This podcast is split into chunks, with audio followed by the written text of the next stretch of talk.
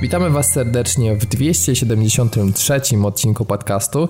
Ja nazywam się Robert Fijałkowski i jest mi bardzo miło powitać Tomka Pieniaka, który po długiej, długiej przerwie, ale powraca do nagrywania. Syn marnotrawny. Powrócił. Plotki o jego odejściu były przedwczesne, jego umarciu również oraz o jego przebranżowieniu się wyłącznie na branżę filmową. To wszystko pomówienia i insynuacje. A Tomek jest tak dzisiaj jest. z nami. Zjawiam się tutaj, nie mam co prawda aktualnej gazety na udowodnienie, że ja to ja na zdjęciu, ale witam wszystkich bardzo serdecznie. Jest także Piotrek, który dzielnie po prostu powrócił tutaj po walce z roletami w obi i zjawia się cały na czarno. Więc witamy go również bardzo serdecznie w tym odcinku. Ja nie walczyłem jeszcze z roletami, ja póki co walczyłem tylko i wyłącznie z tłumem, który się pojawił w obi i byłem świadkiem tego, fascynującej rozmowy w kolejce przede mną, gdzie pan jeden tłumaczył panu drugiemu, jak należy cyklinować podłogi, więc jeżeli będziecie potrzebowali jakiejś porady w tej kwestii, to uderzajcie do mnie. Ja już wiem wszystko. Wiem także, że w razie gdyby e, ktoś potrzebował dowodu, jak można spieprzyć cyklinowanie podłóg, to trzeba pojechać do Ani i zrobić zdjęcie, bo tam jest nierówno, więc spoko. Okej, okay, ja na przykład e, powiem wam, że mam za sobą e, pierwsze zakupy w centrum handlowym przed niehandlową niedzielą. O tak, to jest boskie. E, I nagle mm, dowiedziałem się, że kolejka 20 ludzi do przymierzalni nie jest niczym niezwykłym. Tak samo jak kolejka później 15 osób do kasy. Na, nagle można sobie wyobrazić, jakby wyglądała apokalipsa. Najbardziej mnie, jak też potrzebowałem właśnie jednej rzeczy do mieszkania i jest parking, który był na 1400 czy tam 1500 samochodów i wesoły wyświetlacz pokazywał 10 wolnych miejsc raptem na tym parkingu. Czy udało ci się znaleźć któryś z nich? Znaczy, udało się metodą następa, to znaczy tak długo krążyłem, aż w końcu ktoś odjechał i wtedy wjechałem. Robercie, w takim razie... Najgorsze są te małe samochody. Tak, widzę już, smarty, patrzę, nie? Wolne, mm. wolne. O, jest Nawet to. nie smarty, tylko te wszystkie te takie miejskie, malutkie samochody, że właśnie myślisz, że albo motocyklem ktoś za, zaparkuje, nie? Tomek Ale Doktorski. Tu... Ale generalnie nie było niczym niezwykłym, że ludzie już na chodnikach i we wszystkich możliwych, prawie w windzie ktoś też zaparkował, więc takiej do Ikei towarowej, więc było naprawdę, naprawdę grubo. E, na wstępie chciałem też e, podziękować naszemu grubemu partnerowi thehosting.pl, ale gruby oczywiście w pozytywnym sensie, bo grubo wspiera nas technologicznie i hostuje wszystkie odcinki podcastu i zapewnia bezproblemowy dostęp, więc e, jeżeli zauważyliście w ostatnim czasie przyspieszenie e, ładowania odcinków i tego, że strona działa szybciej, to właśnie dzięki chłopakom z thehosting.pl. Przy okazji chciałem powiedzieć, że nastała wielkopomna chwila i po prawie kilkunastu miesiącach zaktualizowaliśmy naszą sondę na stronie internetowej partv.pl. Ja muszę w takim razie tam wejść, nie wiedziałem o tym. Ponieważ ostatnie pytanie, czy zamierzasz kupić Switcha w dniu premiery, już zauważyliśmy, że nieco straciło na aktualności. Więc postanowiliśmy bo już wszyscy Switcha mają. Tak, wszyscy mają Switcha. Nie wiem o kim mowa. Jest pytanie, które znam odpowiedź, ale i tak mogę wam zadać, ale najpierw powiem wszystkie możliwości. Pytanie brzmi, w jaki rodzaj gier grasz ostatnio najczęściej?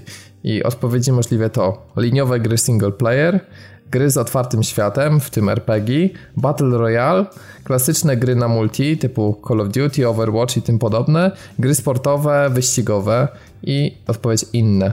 Czyli wszystko to, co... Robert, zepsułeś. Dlaczego zepsułem? Bo trzeba było tylko zatizować, że ta ankieta tam jest i wtedy ludzie by weszli i w końcu by coś się stało ze statystykami odwiedzi. Nie, ale ja teraz wręcz wyłożyłem kawę na ławę po to, abyście weszli i pokazali jaki jest, jaki jest wasz głos, bo bardzo chcielibyśmy się zainteresować, jakie, jakie, w jakie gry gracie najczęściej, no bo to też nam pozwala sądzić, w jakie powinniśmy, o jakich najczęściej mówić i najdłużej mówić. Więc... Dokładnie, a wyniki wyślemy do Microsoftu. Tak. Niech zobaczą, jakie gry powinni robić. No właśnie, bo wydaje się, że jeżeli waszą odpowiedzią są liniowe gry single player, a póki co jest to opcja, która wygrywa, no to so, so, Sony takie gry robi, ale nie, nie przy kasie. Nie specjalnie Microsoft, ale gry z otwartym światem, w tym RPG też, też 35%. E, ale Robert, bo mnie interesuje, interesują mnie wyniki tej poprzedniej ankiety. A, wyniki, o kurczę, to wiesz co, gdzieś tam podobno w Muzeum Nintendo w Nowym Jorku, gdzieś tam one są. Wyryte są na ścianie, tak? Dokładnie, ale spieszę już z odpowiedzią, więc jak najbardziej masz rację. Takie rzeczy muszą być powiedziane. To my, to, to my w tym czasie zajmiemy trochę słuchaczy, jak ty będziesz tego szukał. Drogi Piotrze, co się działo, kiedy mnie nie było? Mój drogi... Jak, wygląda, jak wyglądają pierwsze cztery miesiące tego roku? Ja, ja już znalazłem Trzy, odpowiedź, więc możecie skończyć small talk. Czy zamierzasz okay. kupić Nintendo Switch? Tak, biorę na premierę... Mm, odpowiedziało, nie mam tu procenta, procentów, ale 40 osób. Tak, ale po paru miesiącach 69 osób. Być może, ale w dalszej przyszłości 180 osób. Nie, nie interesuje mnie ta konsola 213 osób. Nintendo Power. Dokładnie. Ale nawet osoby, które zaznaczyły nie, nie interesuje mnie ta konsola, na pewno zapomniały zmienić swój głos w ankiecie. Zresztą pewnie jak trzymały cookiesy, to nie miały takiej możliwości, po czym i tak kupiły tego Switcha. Więc Proste, że jasne. Piotrek, ty też się w Ale to ja złamiesz. nie odpuszczę tego pytania. W takim razie, Piotrze, jakbyś miał trzy pierwsze miesiące scharakteryzować tego roku? Yy, dużo dram. Dużo dram? Naprawdę? Nie wiem, nie pamiętam pierwszych 4 miesięcy tego roku, byłem, byłem pijany. No właśnie, bo, bo ja... ja przy... Okej. no dobrze, to może, to może Robert mi pomoże, bo ja przyznam się szczerze, dlatego mnie też nie było, bo za bardzo nie miałem czasu grać, bo mnie praca pochłonęła mhm. i dlatego jedyne, co mogłem robić, to tak śledziłem trochę tą branżę, to co się tam pojawiało. I to było nudne, i... tak mówiąc dosadnie. Wiesz co, nie, nie, nie wiem, czy było nudne. Znaczy, ja nie, nie uważam też, że dramy są jakieś ciekawe i bez nich nie możemy się obejść, chociaż oczywiście na pewno podbijają trochę temperaturę branży, ale to, co mi najbardziej jakoś tak utkwiło i to, co się wybiło ponad wszystko inne, to była premiera Kingdom Come Deliverance. To pamiętam, że się wszyscy tym jarali i moje wole i timeliny i wszystko były zalane tą grą. Dużo się o niej mówiło. Mhm. Tak. No i pytanie, czy tak to z waszej perspektywy też wygląda? E, ale mam wrażenie, że bardzo szybko to minęło, w sensie, że to jest jedna z takich gier jak e, Skyrim, że wszyscy w to grają, ale garstka tylko ukończy. Ale nikt nie mówi o tym.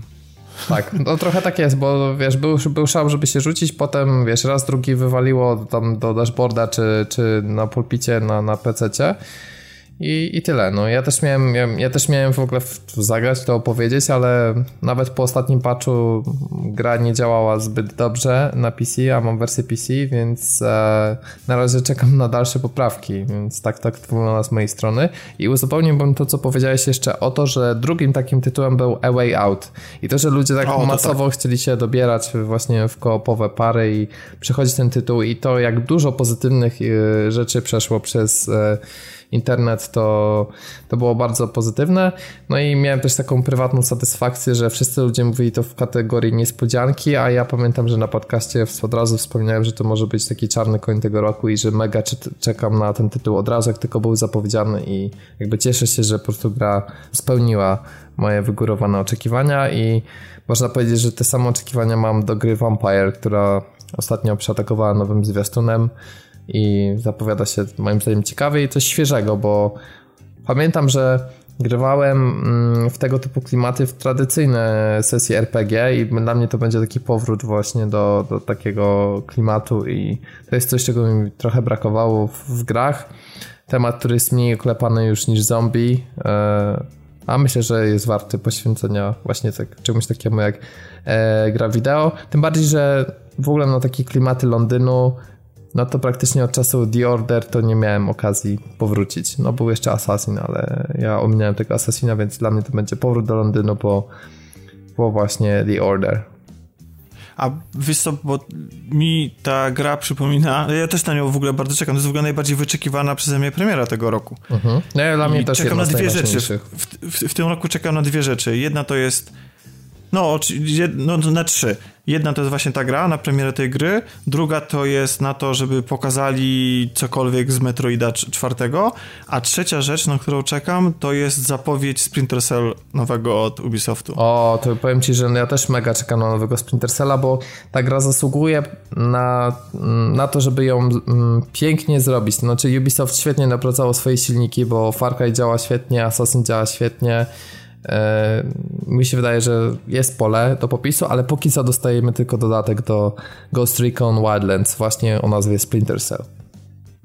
No ja nawet przez chwilę myślałem, że będzie można grać samym, ale chyba nie można tam, prawda? To jest jakiś zbiór skórek czy coś takiego. No wiesz, dostaje... Jest jakaś misja fabularna, ale to jest chyba on na zasadzie takiej, że on jest NPC-em. A powiedz mi, Dobrze czy... zrozumiałem? Nie wiem, aż tak się nie wczytywałem, Okej. powiem szczerze, natomiast e, pytanie jest takie, czy jakby sądzisz, że otwarty świat miałby, miałby szansę Bardzo się, zadziałać? bardzo, się na tym, bardzo się nad tym zastanawiałem. No bo mamy MGS 5, który jakby, wiesz, pokazuje, że można być dobrą skradanką w otwartym świecie również. Może być, ale też pokazuje, znaczy mam nadzieję, że nie pójdzie w to taką powtarzalność, bo jeżeli skupią się na tym, żeby dostarczyć naprawdę wartościowe skradanie i ta mechanika będzie fajna, plus inteligencja wrogów i działanie w ogóle wrogów z, z, z MGS-a, to by była w ogóle bajka i wtedy bym przełknął nawet ten otwarty świat.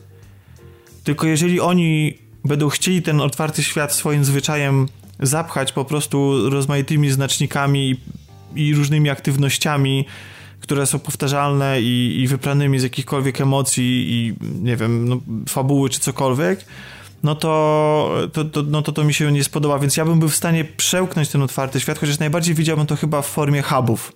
Fajnie, gdyby to były takie, takie lokacje, jak na przykład jest to w e, Zaginionym e, Dziedzictwie. W Uncharted, w tym dodatku e, do, do czwórki, gdzie, gdzie jest jedna duża taka lokacja, ona jest zrobiona z mniejszych, połączonych i gdyby coś takiego było, to by było super. Mhm, tak, To- bo, to- bo to- okej, to wtedy jestem w stanie to tak, przełknąć. Żeby nie było, bo jednak Splinter Cell był trochę liniowy, że czasami brakowało, szczególnie w, w tym na przykład Conviction, więcej możliwości... Kon- do- nie, do- nie znam takiej gry. Nie ma takiej gry jak Conviction. Dlaczego? Została wymazana. to? Została wymazana, powinna zostać. Nie, przepraszam, bo słuchacze pewnie wiedzą, jeżeli ktoś tam, ktokolwiek pamięta, że ja tą grę akurat hejtuję na maksa. Tak jak jestem wielkim fanem całej serii, to jest jedyna gra, która, której nie lubię po prostu. Ale wiesz co, bo mi się teraz y, chyba przypomniało, bo przyznam, że pomyliło, bo chodziło mi o ostatnią część Sorki, chodziło mi o Blacklist. O, O, Blacklist. nie, ja- jakby, jakby dali mi bezpośredni sequel do Blacklista, który byłby u- uwspółcześniony delikatnie, I nie poprawiony. miał tak beznadziejnego Sta- ostatniego bossa.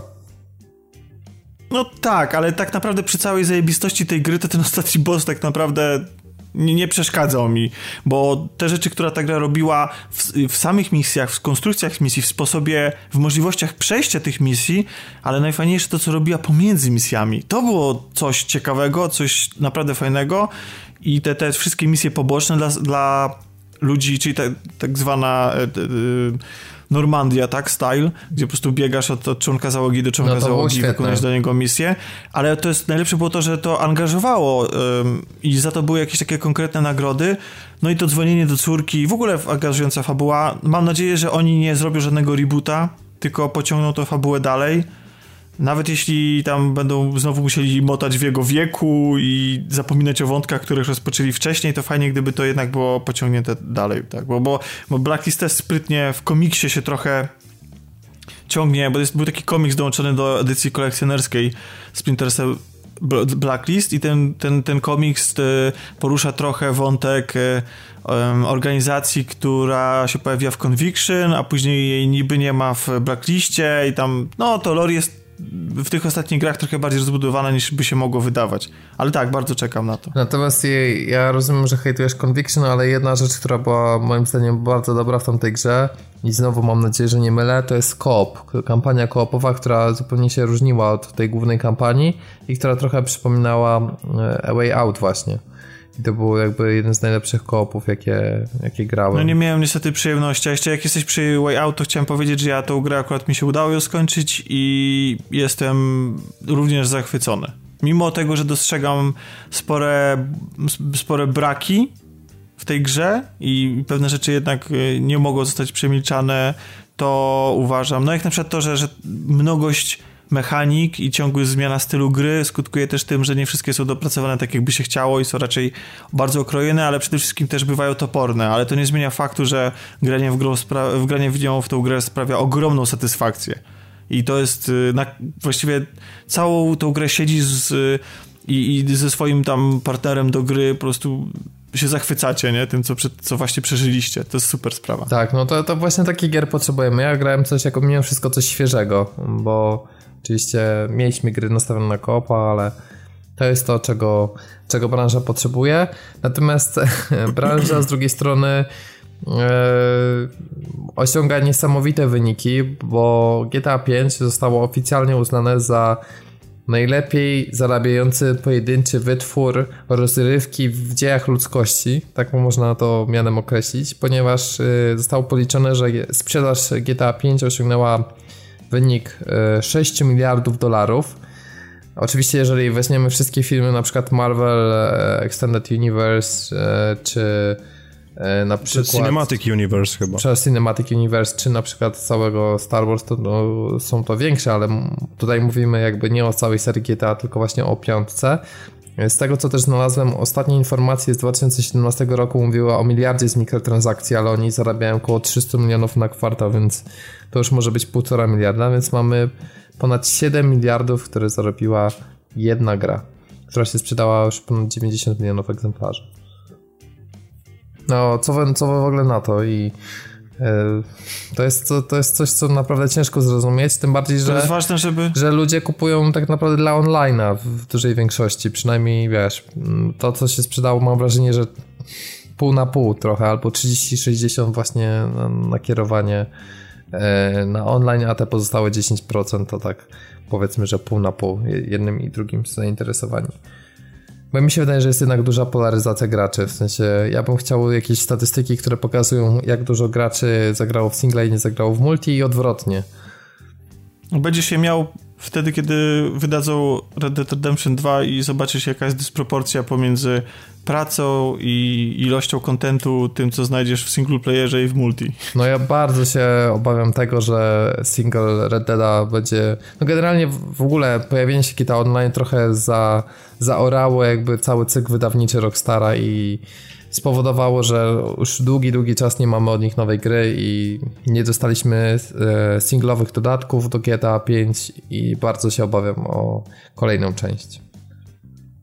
No taki mamy klimat, no. Ale z drugiej strony, no ja nie będę hejtował GTA, bo nie ma sensu przy tych liczbach. Po prostu są odbiorcy tego, tej gry. Natomiast z mojej perspektywy ja się nie interesuję tym, jak ona wygląda online. Jeśli to jest kompetentna gra, w którą można grać przez tyle lat i cieszyć się nią na zasadzie, nie wiem, Call of Duty, Battlefielda, World of Warcraft i wszystkich tych hegemonów multi, no to okej, okay, to jakby pełen szacunek. Natomiast y, dla mnie takiego postronnego obserwatora i gracza po 30, który skończył fabułę i odstawił tą grę na półkę, no to to jest, y, to ten tryb się powinien nazywać Beka Online. No, no tak, tak powinien. Tak, tak, ale wiesz co, znaczy, jak ja grałem w GTA Online, to to zupełnie inaczej wyglądało. Bo ja grałem w GTA Online jeszcze na starej generacji, ja w ogóle nawet wbiłem tam jakąś tam setną rangę, więc pograłem kilkadziesiąt godzin nawet, czy tam kilkanaście. Tylko wtedy właśnie było, wiesz, nastawienie na wyścigi, wiesz, ale takie normalne, na jakieś wspólne właśnie akcje, wspólne misje takie koopowe. E, ale to działało, czy ludzie po prostu znaczy, wchodzili wiesz, tam po to, żeby się pozgrywać i pobiegać, nie wiem, na golasa, czy, czy takie głupoty? Wiesz co, można było tam wyłączyć taki tryb, który umożliwia zabijanie losowy, przez losowych ludzi i jak najbardziej to działało i mam wrażenie, że właśnie jakby większy, więcej było wtedy graczy takich, którzy przeszli singla i jakby mają takie dłuższe doświadczenie z serią GTA i oni jakby nie, robili sobie aż tyle jaj. Natomiast później pojawiły się rzeczy typu imitujące po prostu e, Wipeouta czy, e, czy inne arcade'owe ścigałki, jakieś wiecie kosmici, jakieś turbo lasery, zupełnie taki odpał. No, i czyli gra się zamieniła w Saints Row. Tak, gra się zamieniła totalnie w Saints Row i jakby zmieniła w międzyczasie grupę docelową do jednak młodego odbiorcy.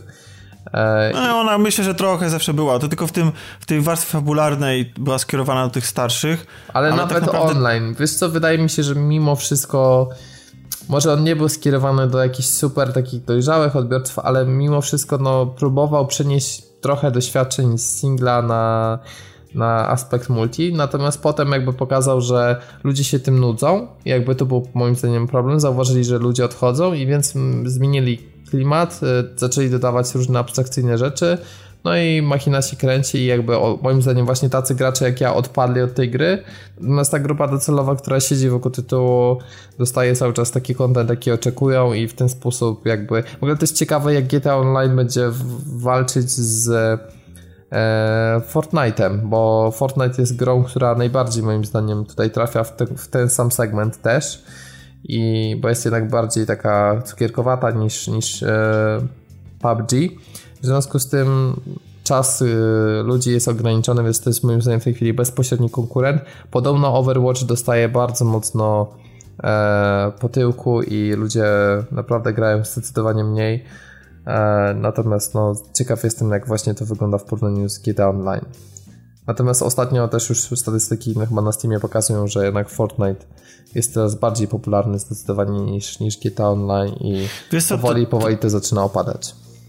Wiesz to co ty mówisz, to ja znowu się nie znam się, to się wypowiem, no bo ja w Fortnite'a grałem dwa czy trzy mecze. Ty stary, to i tak jesteś lepszy tyle. ode mnie.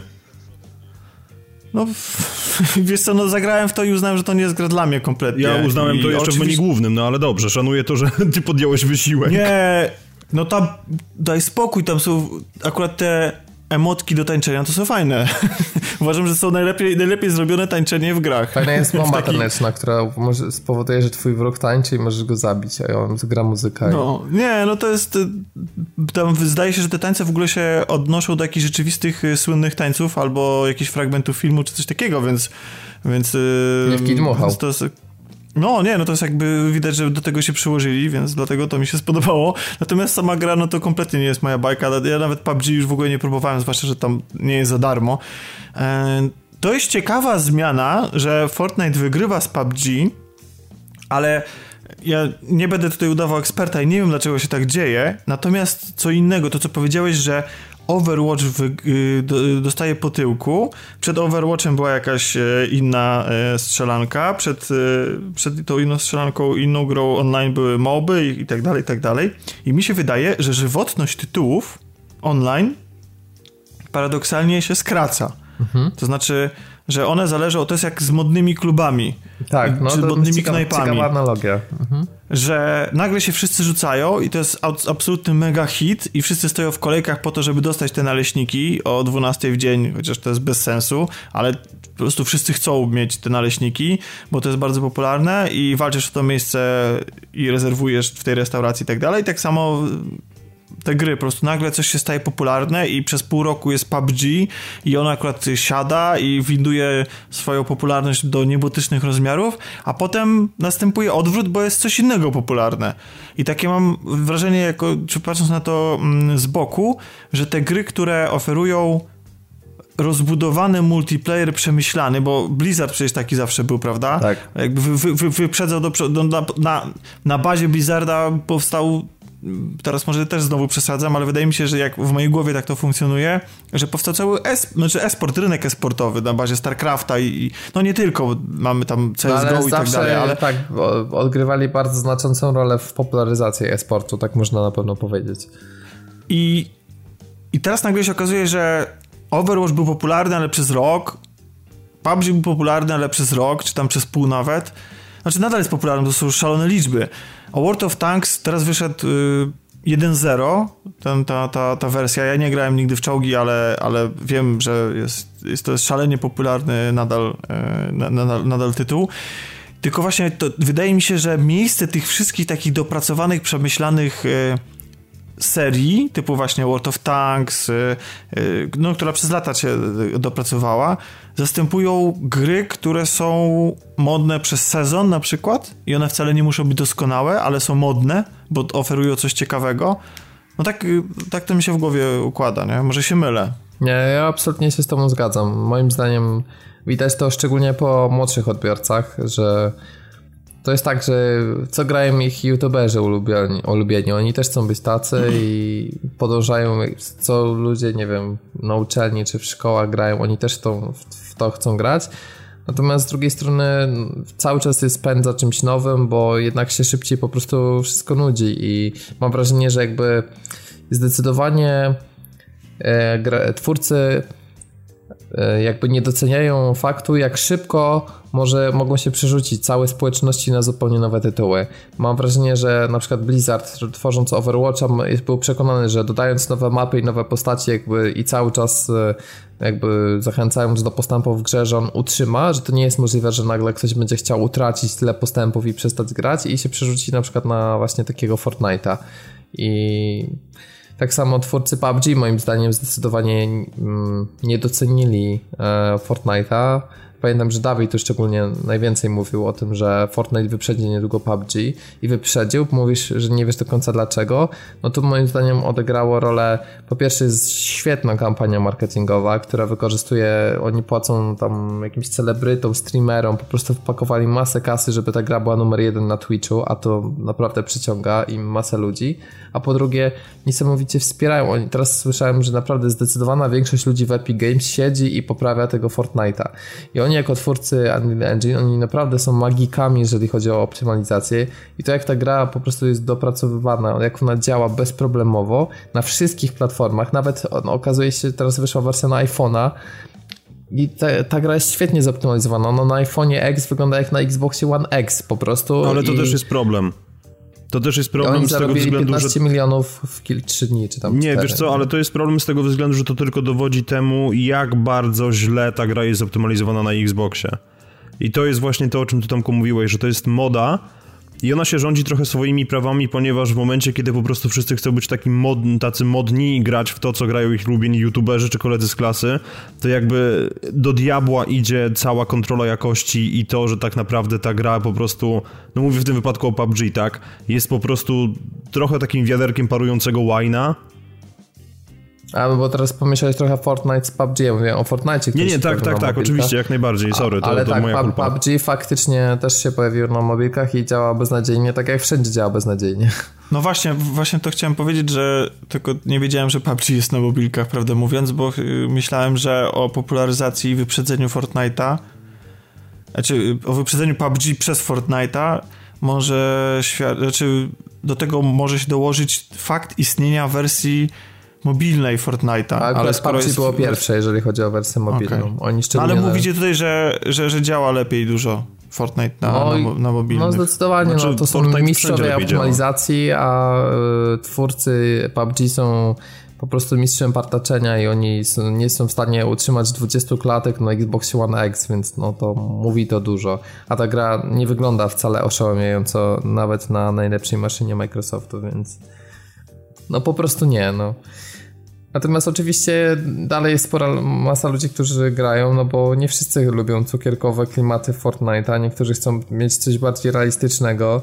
No i dlatego jakby tutaj też z Davidem gadaliśmy czy na poprzednich odcinkach, że wejście takiego tytułu jak na przykład Call of Duty czy Battlefield e, w temat Battle Royale może dużo zmienić. Natomiast e, myślę, że nie zmieni tego Radical Heights. I teraz możecie się zastanawiać, czym do cholery jest Radical Heights. No tak, teraz mamy praktycznie co tydzień newsy o tym, że jakaś e, gra e, atakuje tryb Battle Royale. I Cliffy BBB, którego tak złośliwie nazwałem, pokazał zupełnie nowy projekt, którego nie wiem, wyciągnął z szafy, czy zrobił na poczekaniu na jakimś game jamie, bo to jest zastanawiające. Po tym jak w Lowbreakers w ostatnim tygodniu grał jeden gracz na serwerach, naprawdę, był fizycznie jeden gracz, więc nie wiem, czy to był ktoś ze twórców, czy po prostu jakiś desperat, czy może ktoś dostał po prostu klucz ktoś za darmo? Ja myślę, że Cliffy może mieć ewentualnie w domu dedykowanego peceta tylko po to, żeby był odpalony cały czas, żeby udawać, że ta gra jeszcze żyje. Teoretycznie mógłby na swoim laptopie postawić całe serwery dla tej gry, na, wiesz, na Steama, Xboxa i wiesz, i, i Sony i myślę, że i tak by łącze wyrobiło, że bez problemu. E, no i nagle się okazuje, że Studio Boski zaprezentowało nową grę i to oczywiście zaskoczenie darmowa strzelanka Battle Royale i co jest jeszcze modne oprócz Battle Royale cały czas? Lata 80. W związku z czym czym jest ta gra? Battle Royale w klimatach lat, lat 80. No więc e, moim zdaniem największy problem właśnie Cliffiego jest taki, że on wyznaczał kiedyś trendy. Mm, nie wiem na ile jego rola była w, jakby w, w samym fakcie projektowania cover shootera, czy w ogóle tych mechanik, natomiast no, brał w tym udział bardzo ważny, a dzisiaj po prostu w jakiś dramatyczny sposób próbuje gonić trendy rynkowe i szczerze mówiąc moim zdaniem e, to pokazuje bardzo ciekawy przypadek, jak e, niektórzy ludzie nie są stworzeni do tego, żeby robić gry indie i lepiej się odnajdują w strukturach korpo, co jest, ma miejsce też w wielu innych branżach. To tak jak po prostu ktoś, kto był w jakimś, wiesz, w jakimś Google czy Facebooku, zrobiłby własną firmę i nagle się okazuje, że to nieudany startup i dokładnie taki przypadek przerabiamy z Cliffim w tej chwili. Gra wygląda fatalnie, oczywiście e, widać, że jest niedopracowana gameplayowo i Spodziewam się absolutnej klapy.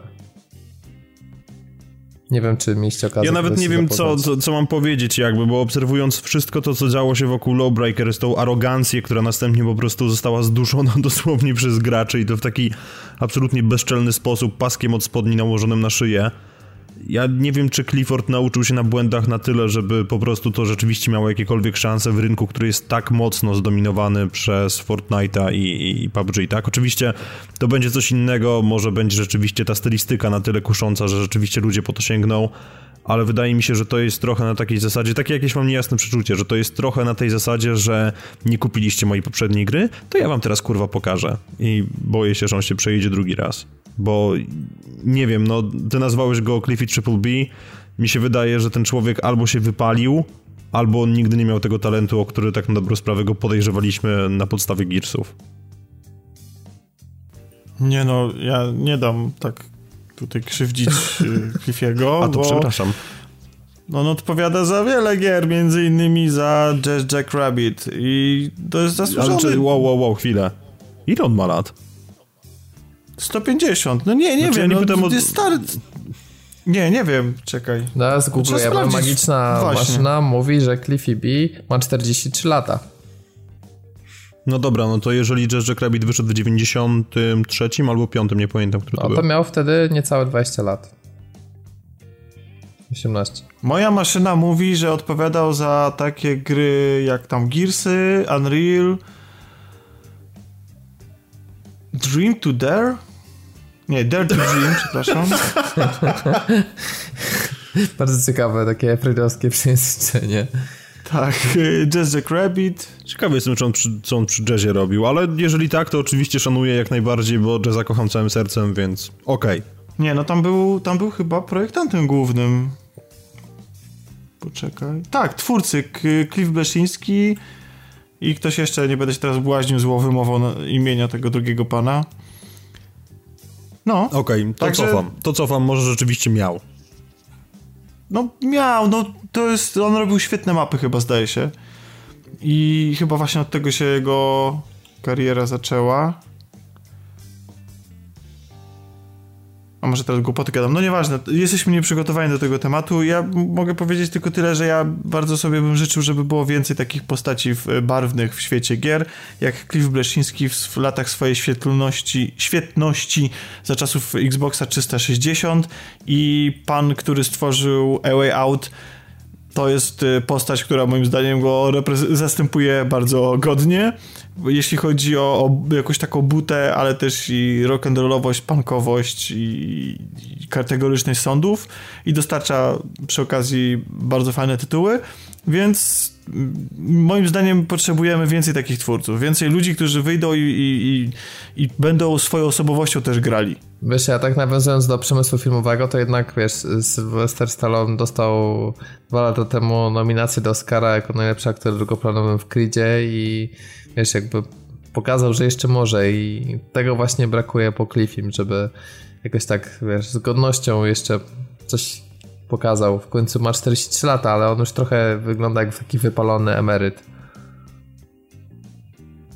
Nie wiem, no ciężko mi się nad nim pastwić, no nie chciałbym tego robić po prostu, bo i przykro mi, że jego gra nie odniosła sukcesu, mimo tego, że podobno była niezła, tylko niestety się wstrzeliła w ten moment, kiedy wyszedł Overwatch, no i, i wydaje mi się, że maszynką marketingową, że ta maszynka, jeżeli celujesz w tytuły, które już odniosły sukces i segment, który już odniósł sukces, no to musisz się przebić czymś wyjątkowym i najczęściej to, tak jak tutaj w przypadku Fortnite'a powiedzieliście, że kampania marketingowa była spoko, tak? I to, że udostępnili za darmo ten tryb i w ogóle, no to to mogła być przyczyna, że ostatecznie Fortnite wygrywa. No i tego wydaje mi się, jeżeli masz małe studio, to tego nie osiągniesz. No tak, oni, że... co oni zrobili? Zrobili trailer i gra wychodzi jutro, jak to nagrywamy, więc tak w sumie dokładnie tak jak się nie robi. Naprawdę? Tak. Czyli zrobili to, co się robi zwykle na mobilkach, a ona wychodzi na mobilki? Eee, wiesz co, w tej chwili chyba jest mowa o jakimś early accessie, więc... więc a to wiesz co, ja, ale to jest, ona jest za darmo, czy płatna jest? Nie, no za darmo. No to hej, to ja nawet ściągnę. W takim razie spróbuję, zobaczę co to jest. Bo może akurat jeżeli, jeżeli ta gra wychodzi jutro, Tak, wychodzi jutro. No, Nowe wydanie jest 10 e, kwietnia, więc... No w polskich mediach na pewno nie będzie tematem numer jeden. No nie, no dzisiaj była, nie? Znaczy dzisiaj się gadało o tym, więc serio? To jest jutro jest premiera? Wow. No wejdź sobie na Steama, dostępna 10 kwietnia, jak najbardziej. Ale oczywiście to jest gra z wczesnym dostępem, to nie jest data premiery wersji 1.0, tylko to jest oddanie nie, ja rozumiem. wersji... Ale wiesz co, ale może to jest właśnie, może to jest właśnie sposób na to, bo ja chciałem powiedzieć, że taką alternatywą do tego, że chcesz się wstrzelić w rynek, no to jest zrobienie czegoś właśnie takiego oddolnie, czegoś naprawdę ultra ciekawego i nowego i świeżego. Nie wiem, czy ta gra to posiada, nie jestem specjalistą od tego trybu, mm, ale jeżeli nie stać się na, na drogą kampanię, to może czas zrobić właśnie coś, co jest tanie i jednocześnie mm, jednocześnie jakoś w jakiś sposób nowatorskie. No trzymam kciuki, żeby tak tu się okazało. No zobaczymy, jeżeli jutro jest premiera, to hej, odpalę i sprawdzę. No, oczywiście y, ludzie się podzielili, tak? Niektórzy mówią, że dajcie szansę, zanim zhejtujecie, niektórzy mówią, że to no ja właśnie też chyba taki... Lawbreaker, Lawbreakers. Zobaczymy. No ja też nie hejtuję, ale otwarcie mówię, że to, co widzę, mi się nie podoba. Moim zdaniem jest tylko lata 80. są czysto takim próżnym wyborem settingu, bo, bo to jest modne, a nie widzę w tym jakiegoś takiego serca czy duszy, coś co po prostu pozwala widzieć, że ktoś naprawdę przysiedział, tylko wygląda to jak coś naprawdę sklecone mega na szybko, pomiksowane z gotowych e, już asetów. Może ta gra, kiedy, może coś kiedyś będzie z tej gry, ale na razie jest daleko od tego. No, trzymam kciuki, żeby mu się udało. Z drugiej strony, no niby ten E, ta poprzednia Lawbreakers gra ale nie była zła. klęskę, ale zdołali wydać domu, więc znaczy wydać, w sensie przygotować cokolwiek, więc yy, coś, co, co, co jest chociażby grywalne na jakimś, że się uruchamia. No to jeszcze więc... poczekaj z tym, aż faktycznie zobaczymy okay, informacje, no bo wiesz jak to może być. E, natomiast wiemy, co uruchomi się w czytnikach naszej konsol 7 września. Ostatnio dyskutowaliśmy, że to może być przed wakacjami, ostatecznie jednak po wakacjach. E, Spider-Man na PS4 od Insomniaków e, w pełni glory i chwały ze swoim ultra płynnym trybem przemieszczania się pojawi się właśnie 7 września. No i cóż, to jest taki moim zdaniem pewniak i ja spodziewam się, że, że naprawdę ten tytuł im wyjdzie i to będzie świetny tytuł na to, żeby zapełnić lukę po zakończonej przynajmniej na ten czas serii Arkham. Ja nie wiem skąd te porównania w ogóle. Systemu Wiesz walki? Co, bo, to, bo, bo, bo, system walki, nie, ale czy chociażby po prostu to, że jest gra, wiesz, o superbohaterze w otwartym świecie. No tak. No, no właśnie, znaczy... Bo jak patrzę na te gry, tak, z tych materiałów, które do tej pory udostępnili, czy z jakichś moich wyobrażeń o grze o Spider-Manie, to on jest jednak bardzo daleko od tego, jak znaczy... jest w Batmanie, bo Batman wydaje mi się taką grą um, opartą bardzo mocno, taką ciężką grą i taką, która jest, no ja grałem we wszystkie części, które, no oprócz tej y, Origins, tak? Mhm. Czy, um, Origin. Którą nikt nie gra. Um, tak. E, I, i, i, I ona mi się wydaje tak, ona co prawda była, ta ostatnia była niby open worldowa, ale tego nie czuło się tego open worlda takiego, że miałem wrażenie, że się, że tam brałeś udział y, w takiej atrapie świata, to, jest, to pasuje, prawdę mówiąc, do tego, tego mm, tej wersji miasta, jako reprezentuje Gotham, to co zaproponował Barton i później tam mniej lub bardziej nawiązywali do tego inni twórcy. I ona była taka bardzo osadzona w danym w, w, że jak wchodziłeś do jakiejś lokacji, to interesowała cię dana lokacja bardzo. Tak. Że musiałeś wiedzieć, jak się przekraść, że ta reszta świata nie ma jakby znaczenia.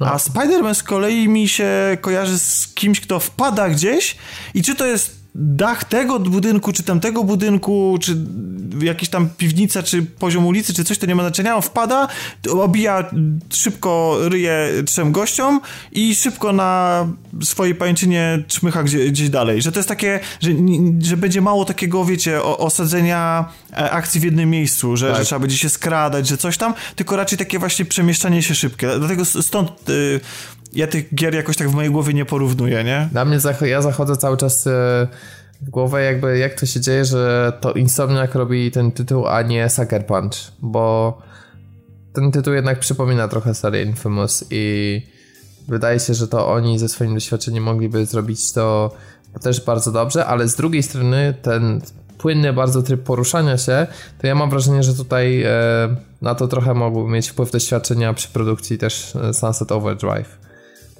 Tam ta gra też bardzo stawiała na takie płynne przemieszczanie się. Oczywiście to jest no inaczej tak. zrobione, ale mimo no wszystko właśnie, widać trochę pewien taki sznyt i kolejny etap rozwoju studia. I właśnie Sunset Overdrive to jest, to jest właśnie gra, która też nie ma takiego przywiązania do miejsca. Tam ciągle musisz być w ruchu. Ciągle musisz y, się ruszać, żeby... No bo tak jest zbudowana i na, na tym to polega. I dlatego właśnie ciężko mi to porównywać do, do Batmana. A powiedz Piotrek, ty się jarasz faktycznie mocno, czy jednak masz swoje obawy, że jakby będzie fajny system poruszania się, ale gdzieś ta fabuła nie dostarczy, czy jednak ten system walki no, na pierwszych materiałach aż nie wyglądał tak, tak, na tak dopracowany jak ten serii Arkham, więc y, jakie są w ogóle twoje odczucia na ten moment, po tym co szczególnie pokazali w y, ostatnim numerze Game Informera i materiałach towarzyszących? Wiesz co, ja może nie tyle się boję tego, że tam coś nie wypali, co bardziej się po prostu boję faktu, że to może być dość trudne do opanowania, że to może być dość ostre, te, te całe wspaniałe learning curve. Bo patrząc na mnogość gadżetów, które to oczywiście będzie odblokowywane z czasem, tak? I najpewniej będziemy mieli czas na masterowanie każdej z tych umiejętności, ale wydaje mi się, że możemy po prostu dojść do takiego momentu, kiedy dopasowanie taktyki, tak żeby rzeczywiście to wyglądało płynnie, ładnie i składnie, będzie po prostu wymagało od nas naprawdę kosmicznego skupienia. A w Batmanie, nawet mimo faktu, że tam te kombosy, no, trzeba było się skupić tak na odpowiednim timingu, to wydaje mi się właśnie, że tam jakby ten system free flow, czy jakkolwiek on się nazywał, był jednak trochę przyjaźniejszy dla użytkownika, że no tutaj będzie więcej tych, tych gadżetów i będzie po prostu trudniej sprawić, żeby ta walka wyglądała tak widowiskowo jak na zwiastunach. Oczywiście to nie oznacza, że nie będzie ona przyjemna, bo patrząc na to, co Insomniac Games potrafi zrobić i, i tak na dobrą sprawę maszując jeden przycisk w głupim Sunset Overdrive można sobie naprawdę zrobić takiego banana na mordzie, że no trudno jest znaleźć grę, która wywoła podobny uśmiech. No, czekam. Czekam po prostu jak głupi i naprawdę chciałbym już położyć na tym łapy, bo wygląda to absolutnie rewelacyjnie i myślę, że po prostu oni dowiozą. Tak najzwyczajniej w świecie dowiozą tylko na PS4, bo już zostało potwierdzone, się ktoś zapytał właśnie na, e, może na Twitterze, Insomniac Games, kiedy wersja...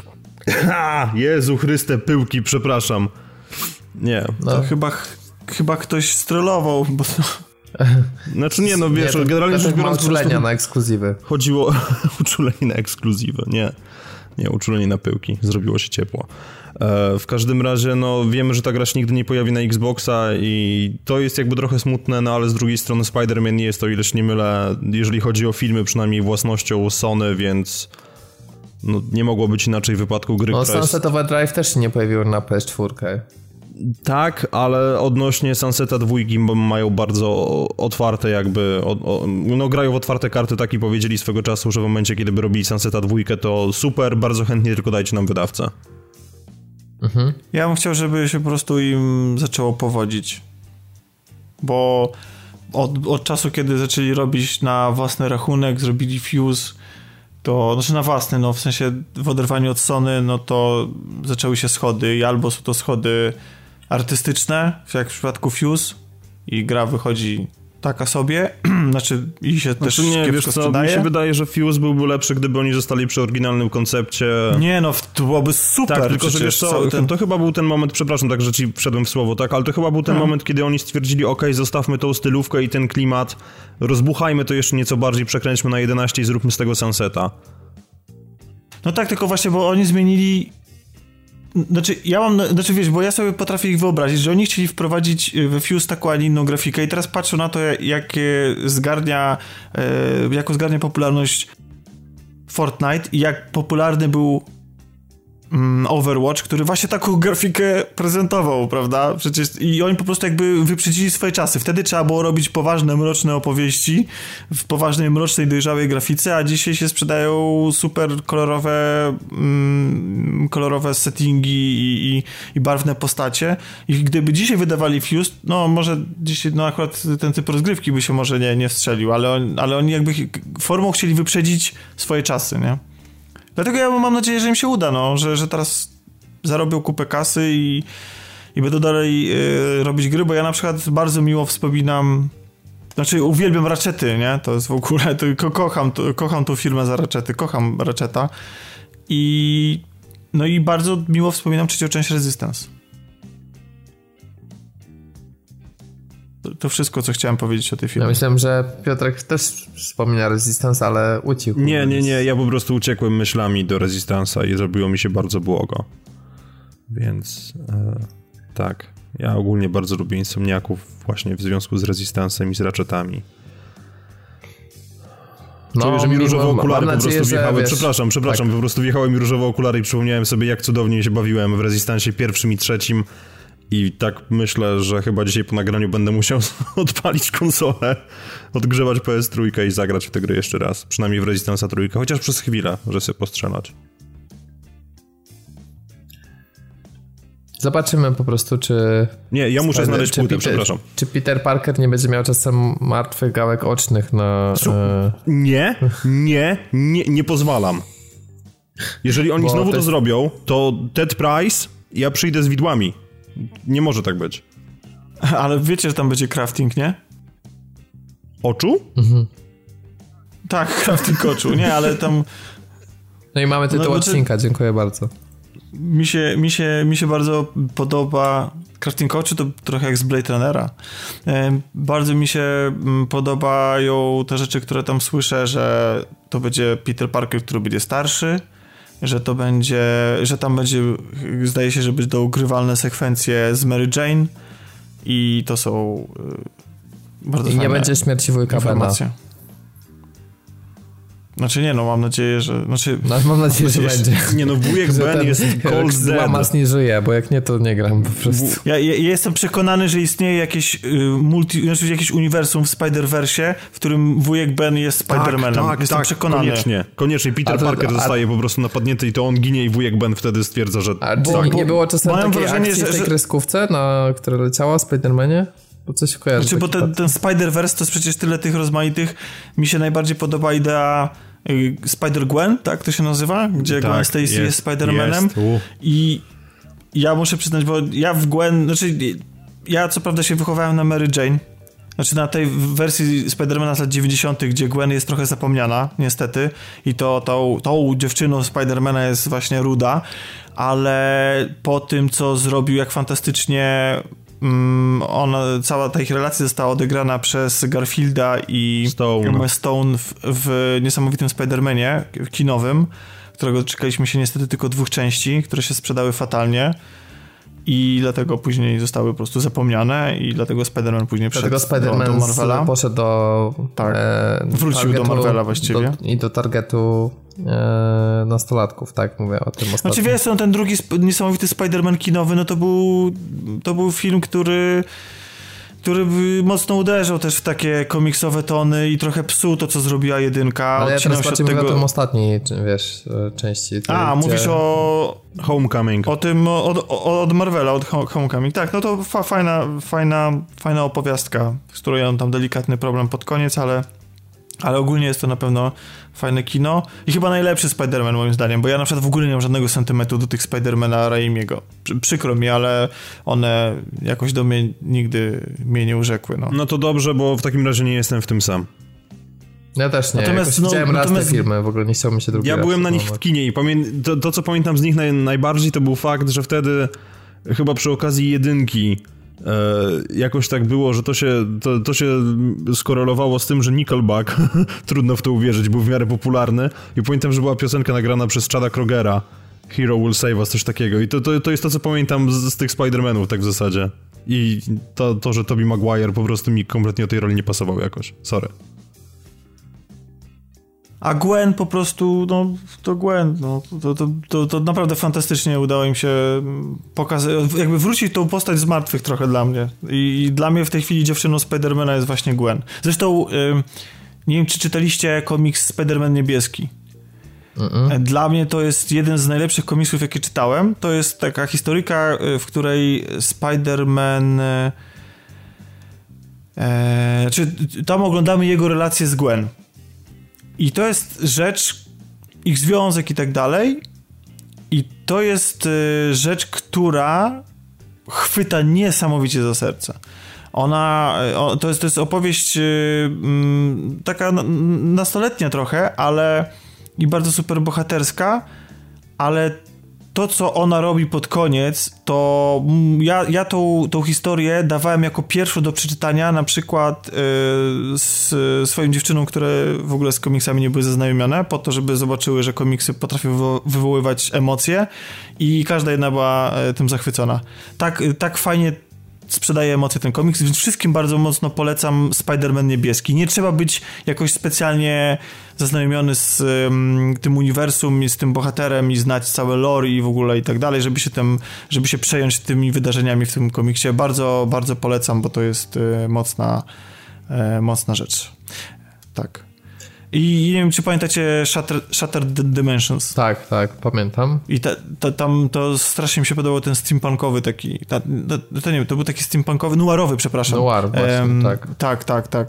Noirowa część stylistycznie mi bardzo zagrała i szkoda, że to nie zostało jakoś pociągnięte. A w ogóle sam to koncept właśnie, żeby grać tutaj stylistyką, to jest coś, które, co przyznam, że liczę jako taki, wiesz, jakąś ukrytą misję, której się nie spodziewamy, że coś przełamie ten schemat świata, coś przełamie ten wygląd miasta, że jednak nie będzie, wiesz, no tak jak Batman serial Arkham też miały swoje momenty fabuły, gdzie miasto było w innym stanie. Bardzo jestem ciekaw, czy tutaj też twórcy w coś takiego pójdą, czy raczej będzie bezpiecznie, czyli cały czas te same lokacje, ale no nie będzie żadnej wariacji. Ja się trochę obawiam, że tak dużo pary mogło pójść w wykonanie tego miasta, że już mogło nie starczyć mocy przerobowych, żeby jakieś alternatywne wersje, jakieś, e, wiecie, typu że miasto jest zaatakowane i tam w, w, połowie, połowa miasta się pali, albo że właśnie jest jakieś cofnięcie w rzeczywistości, albo że jesteśmy w jakiejś alternatywnej rzeczywistości, zupełnie nie stylistyce ja myślę, ja myślę, że jedna rzecz yy, na pewno będzie można powiedzieć o tej grze, że ona będzie prześliczna i będzie dobrze działała, bo Sony nie pozwoli, żeby to był krab technologiczny. No nie, no akurat ekskluzywy są dopieszczone i tak samo się spodziewam, jeżeli chodzi o Godfora i tak samo jak Spidermana, ale powiem wam jedno, ja, chyba gra, tym... gra, ma 60 klatek czy 30, bo na tych materiałach chyba... 30 klatek, niezależnie 30. od tego, czy grasz na pro, czy na zwykłym. Trochę mnie to boli. W sensie ja bym wolał w tej grze trochę gorszą grafikę, ale 60 klatek, albo chociaż taką opcję, bo ile na przykład z God nie mam tego problemu, bo ta gra jest raczej trochę bardziej taka, no, buty na ziemi i jednak te ciosy są spowolnione w tej części. Natomiast y, już w Spider-Manie to moim zdaniem robiłoby różnicę. Nie wiem, czy podzielacie mój pogląd, czy jakby wam to nie tak, robi. Tak, znaczy ja nie jestem specjalnym fanem 60 klatek wszędzie, gdzie się da, ale ale ta gra chyba wydaje mi się, że, że, że powinna. Że, że o ile w ta, takie gry jak The Last of Us można grać spokojnie w 30 i mi to nie przeszkadza i dla mnie to jest nawet fajnie i wiem, że to może być dziwne i kontrowersyjne, co teraz mówię, ale gra, która polega na bardzo super szybkim przemieszczaniu się, no to powinna być jednak, e, jednak płynna. Yy, tak. Ale wiecie co? A jeszcze chciałem tylko powiedzieć... Śmiało, no. mów, mów. Nie, nie, nie, już, już nic śmiało, śmiało. Nie no, słuchaj, nie bądźmy tacy uprzejmi, no mów. 10 godzin później. Nie, nie, no jakby proszę bardzo, Piotrze, no nie, nie śmiałbym ci przerywać. No dobra, no. Nie, w każdym razie chodzi o to... Wreszcie impas przełamany. Chodzi o to, że um, framerate framerate'em, ale też moim zdaniem ważne jest to, żeby on był zablokowany, jeżeli już siedzimy w technikaliach, że to było albo 30, albo 60, a nie coś pośrodku, bo chociaż są gry, w których specjalnie mi to nie przeszkadza, typu na przykład Infamous Second Son, który ma odblokowany framerate, to wiem, że są ludzie, którym to z kolei przeszkadza bardzo i patrzę na ciebie, Robercie, na Discordzie, nie wiem, czy to czujesz, ale tak. właśnie fajnie by było, żeby to było jakby takie stałe doświadczenie, mówiąc brzydko, żeby to po prostu nie, nie było jakichkolwiek zmiennych, bo to jednak może wybijać z rytmu, szczególnie gdzie no, mamy jednak podróżowanie po tym mieście w takim, a nie innym stylu i wydaje mi się, że utrzymanie tej stałej szybkości renderowania po prostu wyjdzie tej grze na zdrowie. To, to już, tak, skończyłem. No ja absolutnie się zgadzam z tym, że lepiej niech będzie stabilnie, jeżeli miałby nie wyrabiać i mieć 45-50, to już niech będzie te 30. Daliśmy radę, wiesz, jarać się Drive Clubem, który cały czas miał 30. A w, w ogóle ostatnio to tak robiąc mega spin-off, na, na dobre, ostatecznie pożegnałem uniwersum Drive Cluba, jeżeli można to tak nazwać. No bo grałem jeszcze w tym szczęsne czy nieszczęsne motocykle. Jakby tak bardzo chciałem jeszcze powrócić do tych tras, że stwierdziłem, że zrobię też na złoto wszystkie kampanie i DLC-ki do właśnie Drive Club Bikes. No i udało się wreszcie zrobić i w sumie szkoda. No, nawet uważam, że ta gra się broni, mimo że wygląda brzydziej, jednak mimo że z jakiegoś powodu GT Sport uważam za grę która mogłaby być ładniejsza, to jednak po odpaleniu Drive Cluba, po widzeniu jak wygląda GT Sport, pewne elementy mam wrażenie, że się zestarzały. No ale mówimy o grze, która ma już 4 lata, więc to jest, czy prawie 4 lata, to jest naturalne.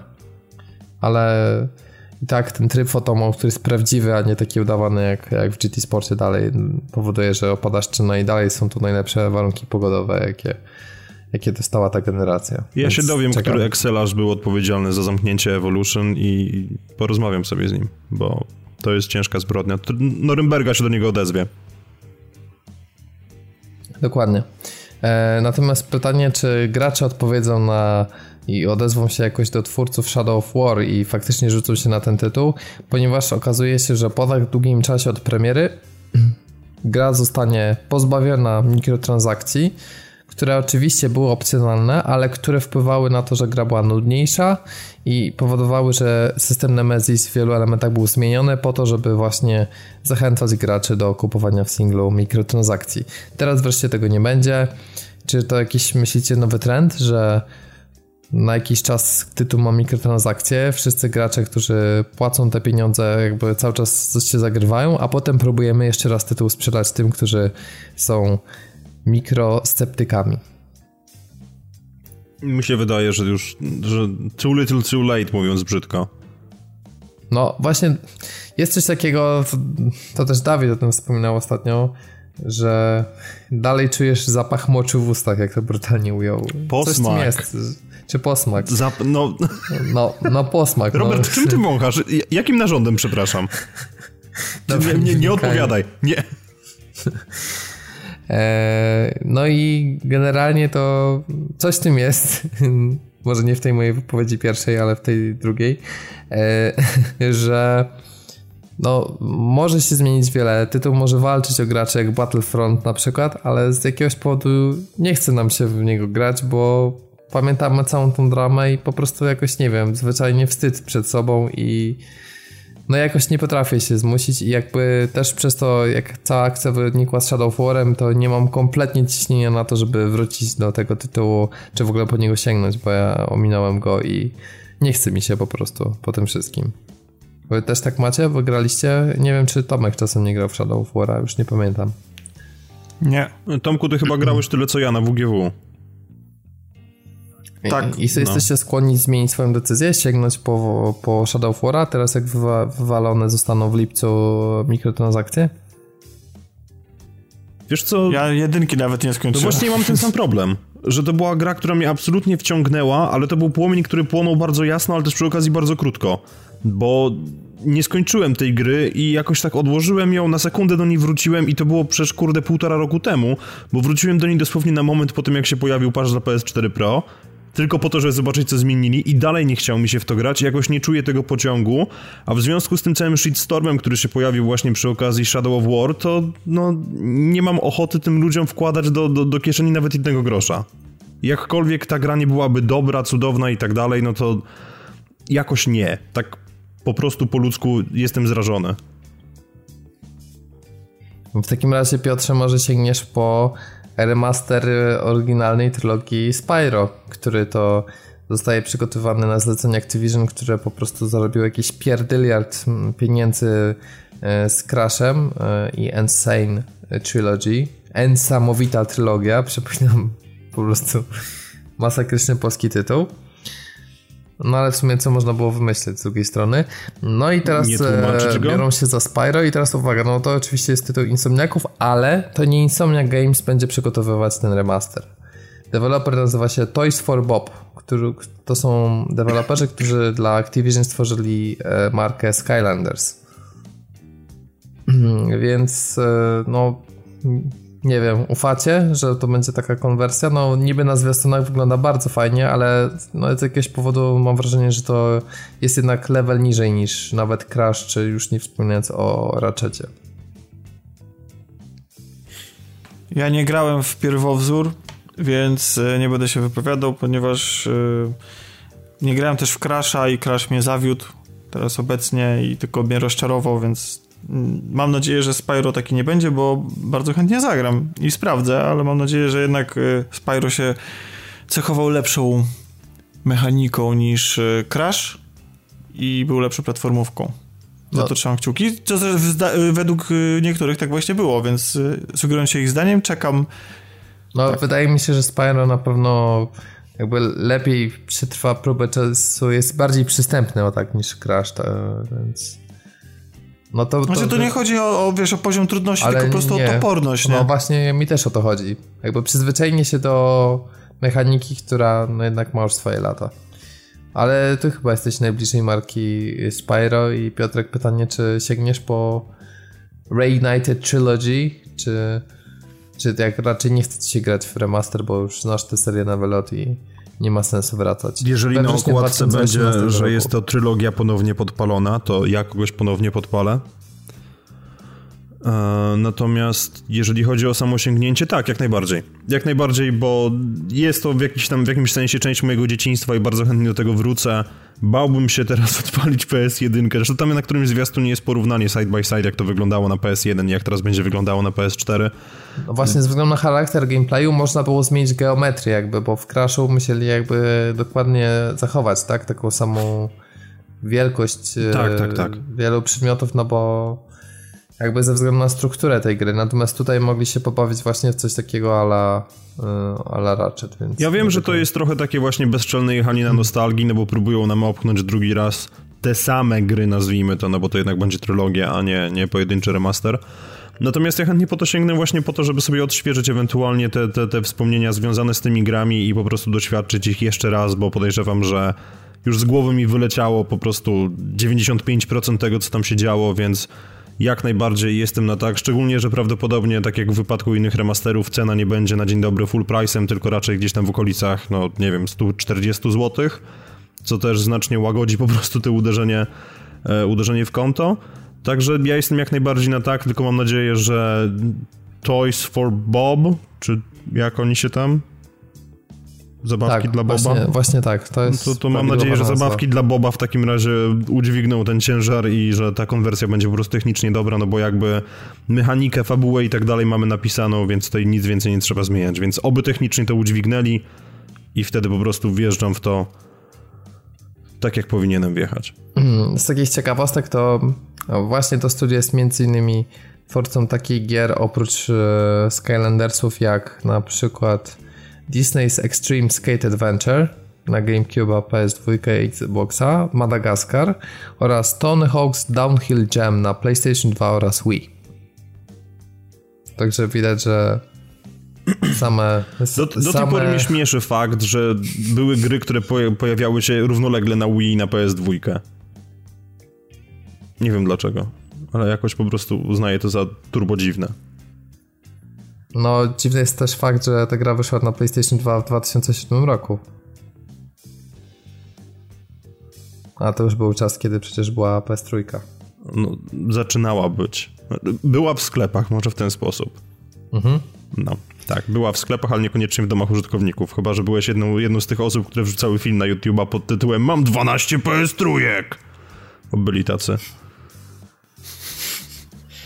To, nie wiem, nie wiem, co jest w tym takiego śmiesznego. Naprawdę, nie pamiętasz tego? To były, były takie kuriozalne, absolutnie porównywanie długości penisa. Nie, bo, bo, to mi się, bo to mi się kojarzy z tym z tym youtuberem, takim tym dzieciakiem, co Ale mi też się on skojarzył. Jak, dlaczego? Dlaczego to samo skojarzenie? Od razu, bo myślałem, że bo dzisiaj pewnie Kruszwil na, Nasze mózgi są, tak, Kruszwil, dokładnie, bo na, nasze mózgi są wyżarte po prostu przez YouTube'a, nie? Taka jest prawda. Jesteśmy już y, skażeni ale wiesz, ja, ja to traktuję i oglądam jako eksperyment społeczny i kreację no, marketingową. Tak, rozumiem. W takich okularach do spawania, żeby się za bardzo tym nie przejąć, co oglądasz, rozumiem. Ale to i tak, to i tak cię weźmie. Stary, jak, jak, jak, jak usłyszysz o jakiejś dramie internetowej pomiędzy youtuberami, jeżeli tego nigdy nie zrobiłeś, to błagam cię, nie klikaj.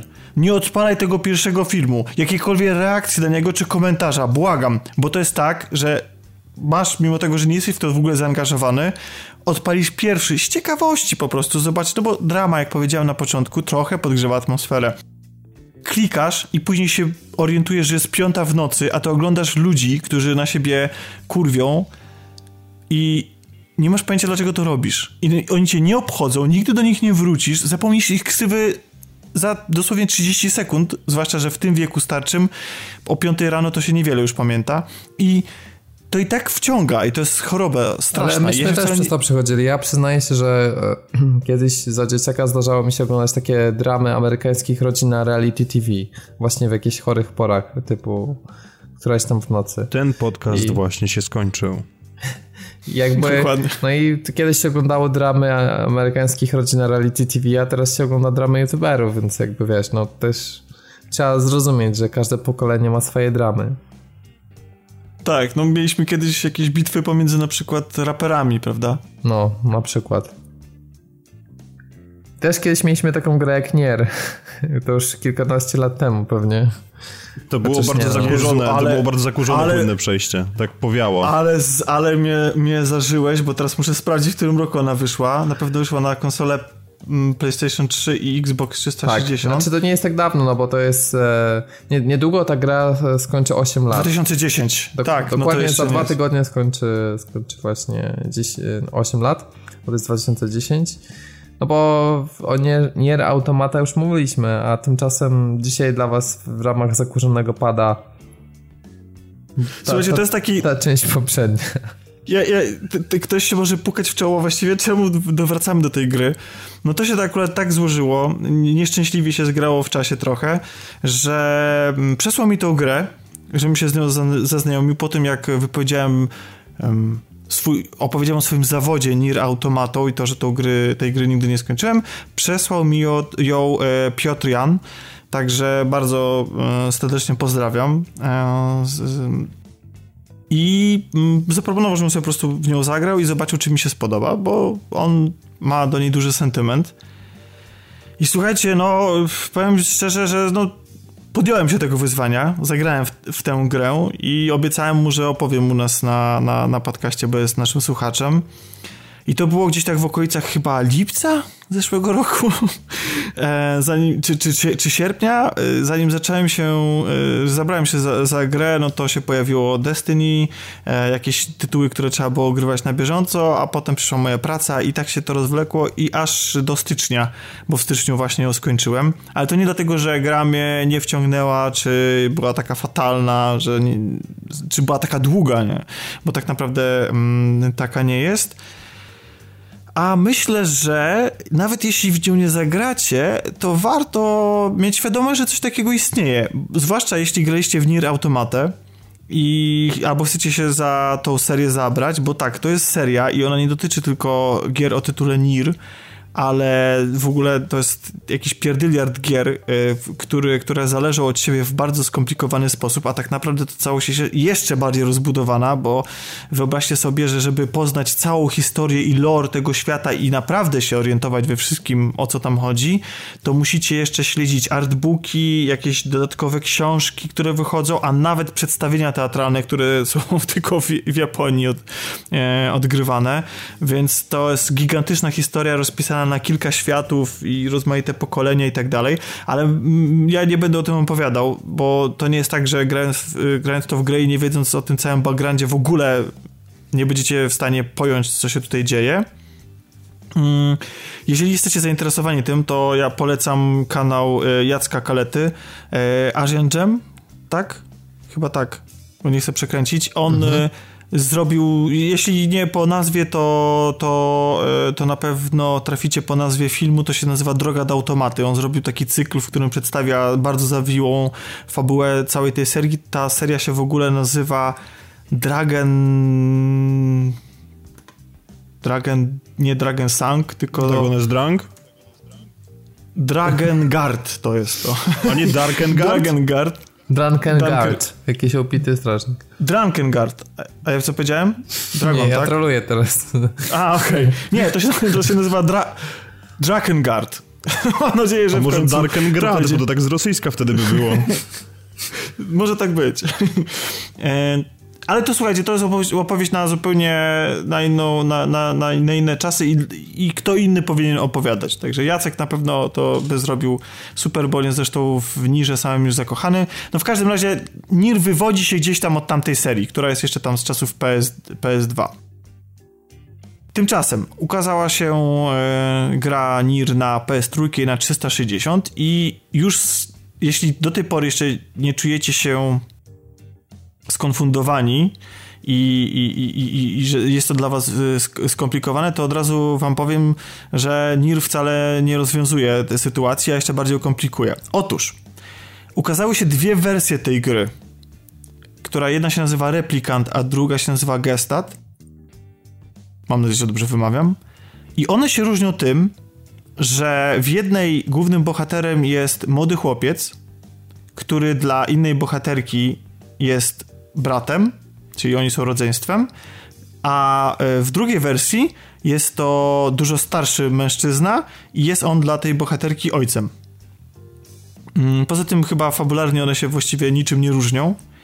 E, jest to, mi to Jacek bardzo fajnie wytłumaczył kiedyś i muszę przyznać, że zrobiło to na mnie wrażenie, bo mm, w Japonii główną wersją jest właśnie ten replikant, ona się ukazała na PS3 bo Xbox 360 nie zdobył tam żadnej popularności, więc na Xboxie ukazała się wersja właśnie ten Gelstat, a na zachodzie się w ogóle ukazała tylko ta wersja, tak Gelstat, czyli z tym starszym e, głównym bohaterem, który zresztą ma na imię Nir, bo to od niego właśnie jest, e, jest ten tytuł.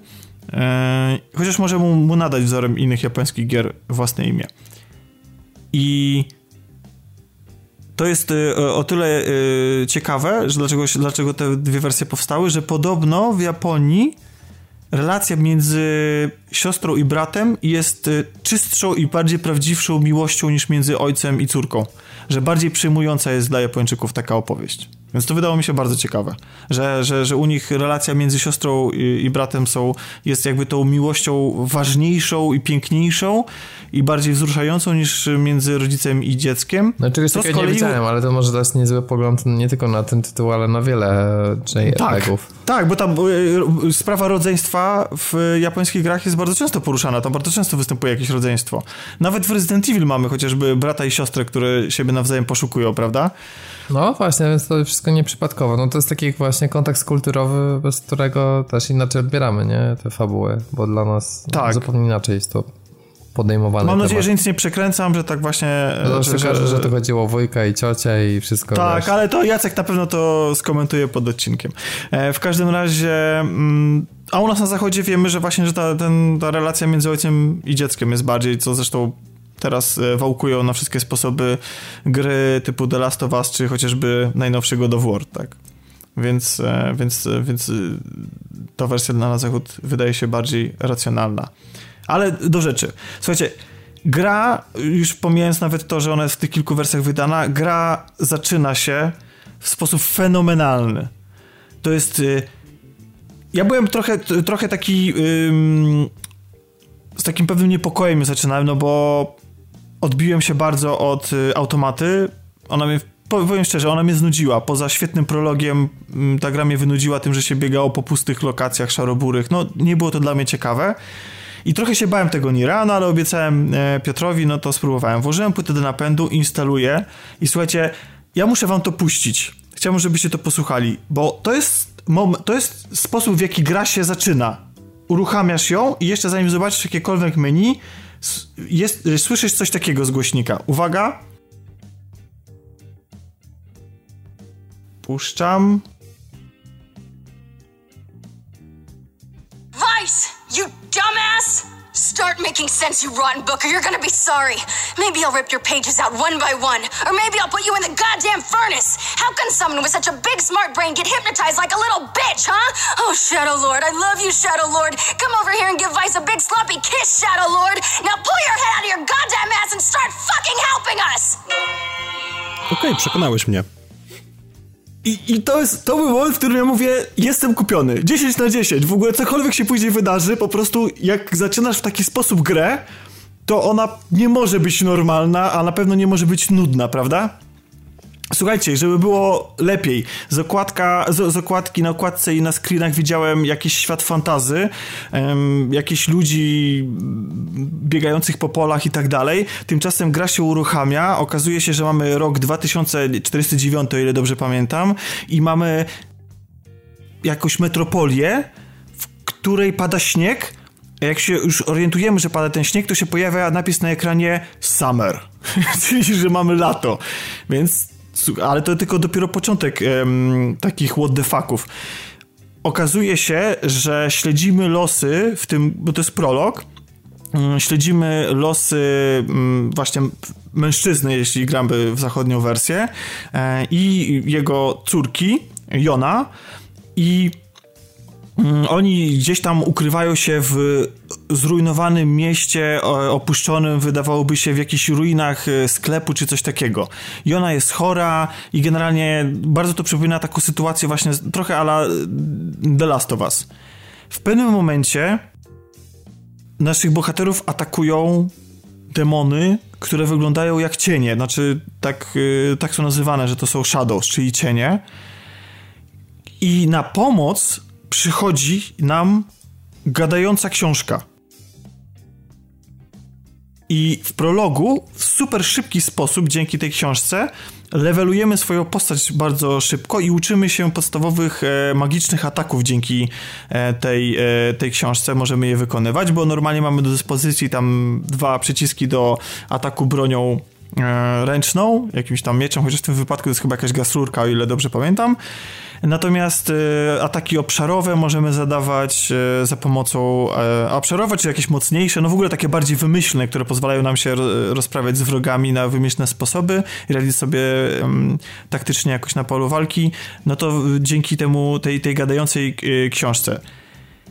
Kiedy kończy się prolog, to jest tak, on się kończy takim trochę cliffhangerem, to następuje największy what the fuck. Mianowicie Przynajmniej do tej pory. Mianowicie informuje nas napis, gra nas informuje, że przenosimy się o 1300 lat do przodu. Jesteście ze mną? Nie mamy I innego wyjścia. Jesteśmy, prze, przenosimy się właśnie razem z tobą. O 1300 lat do przodu, ale to jeszcze nic, bo na ekranie widzimy dokładnie tą samą parę, która w 1300 lat później e, mieszka sobie w ruinach cywilizacji, ale już tym razem jest to troszeczkę, to są troszeczkę inne ruiny, bo nie mamy tutaj metropolii. Jest to taka osada, którą można sobie wyobrazić, jakby ludzkość upadła po zagładzie ludzkości próbowała się odbudować, ale nie są to takie, że nie są to klimaty w stylu Mad Maxa, tylko takie hmm, no takich yy, powiedzmy, no może średniowiecze to, to, to też nie, bo ma, mamy tam jakoś, yy, jakoś technologię, no ale powiedzmy, że bliżej średniowiecza, coś takiego, tak? Czyli mamy świat, który bardziej nam przypomina fantazy. I właśnie w takim świecie, po takim świecie nam przyjdzie w tej grze biegać. Nie wiemy absolutnie nic. Nie mamy pojęcia, kim jest główny bohater, skąd się tam wziął. Um, właściwie czemu ten świat tak wygląda, co się właściwie dzieje, po prostu musimy zacząć grać i się w nim odnajdywać i w, w miarę jak przechodzimy grę, poznajemy coraz więcej meandrów tego świata i się coraz więcej e, o nim dowiadujemy, chociaż tak naprawdę to wraz z kolejną informacją, to tak naprawdę stawiamy sobie kolejne pytania, bo to każda kolejna informacja, mimo tego, że może nam odrobinę coś wyjaśnić, to tak naprawdę to wprowadza tylko jeszcze większy zamęt. Córka głównego bohatera nadal jest chora, mm, chociaż e, mm, zdaje się, że na, na, na, na nieco e, inną e, chorobę, a on jest kimś w rodzaju no, takiego człowieka od brudnej roboty, tak? W sensie pracuje dla wioski, dla jej mieszkańców, dla mm, osoby, która e, szefuje tej wiosce i jest wysyłana na różne misje po to, żeby tam pomóc e, pokonywać e, cienie, ponieważ temu światowi, światu, światu, temu, tej osadzie i tym ludziom, którzy przeżyli tą zagładę i próbują w jakiś tam sposób odbudować tą cywilizację, zagrażają cienie, podobne do tych, który, z którymi walczyliśmy w prologu. I te cienie to są wrogowie, z którymi będziemy walczyć e, przez całą grę. One są różnych rozmiarów. E, są takie mopki, które się pokonuje bardzo hurtowo.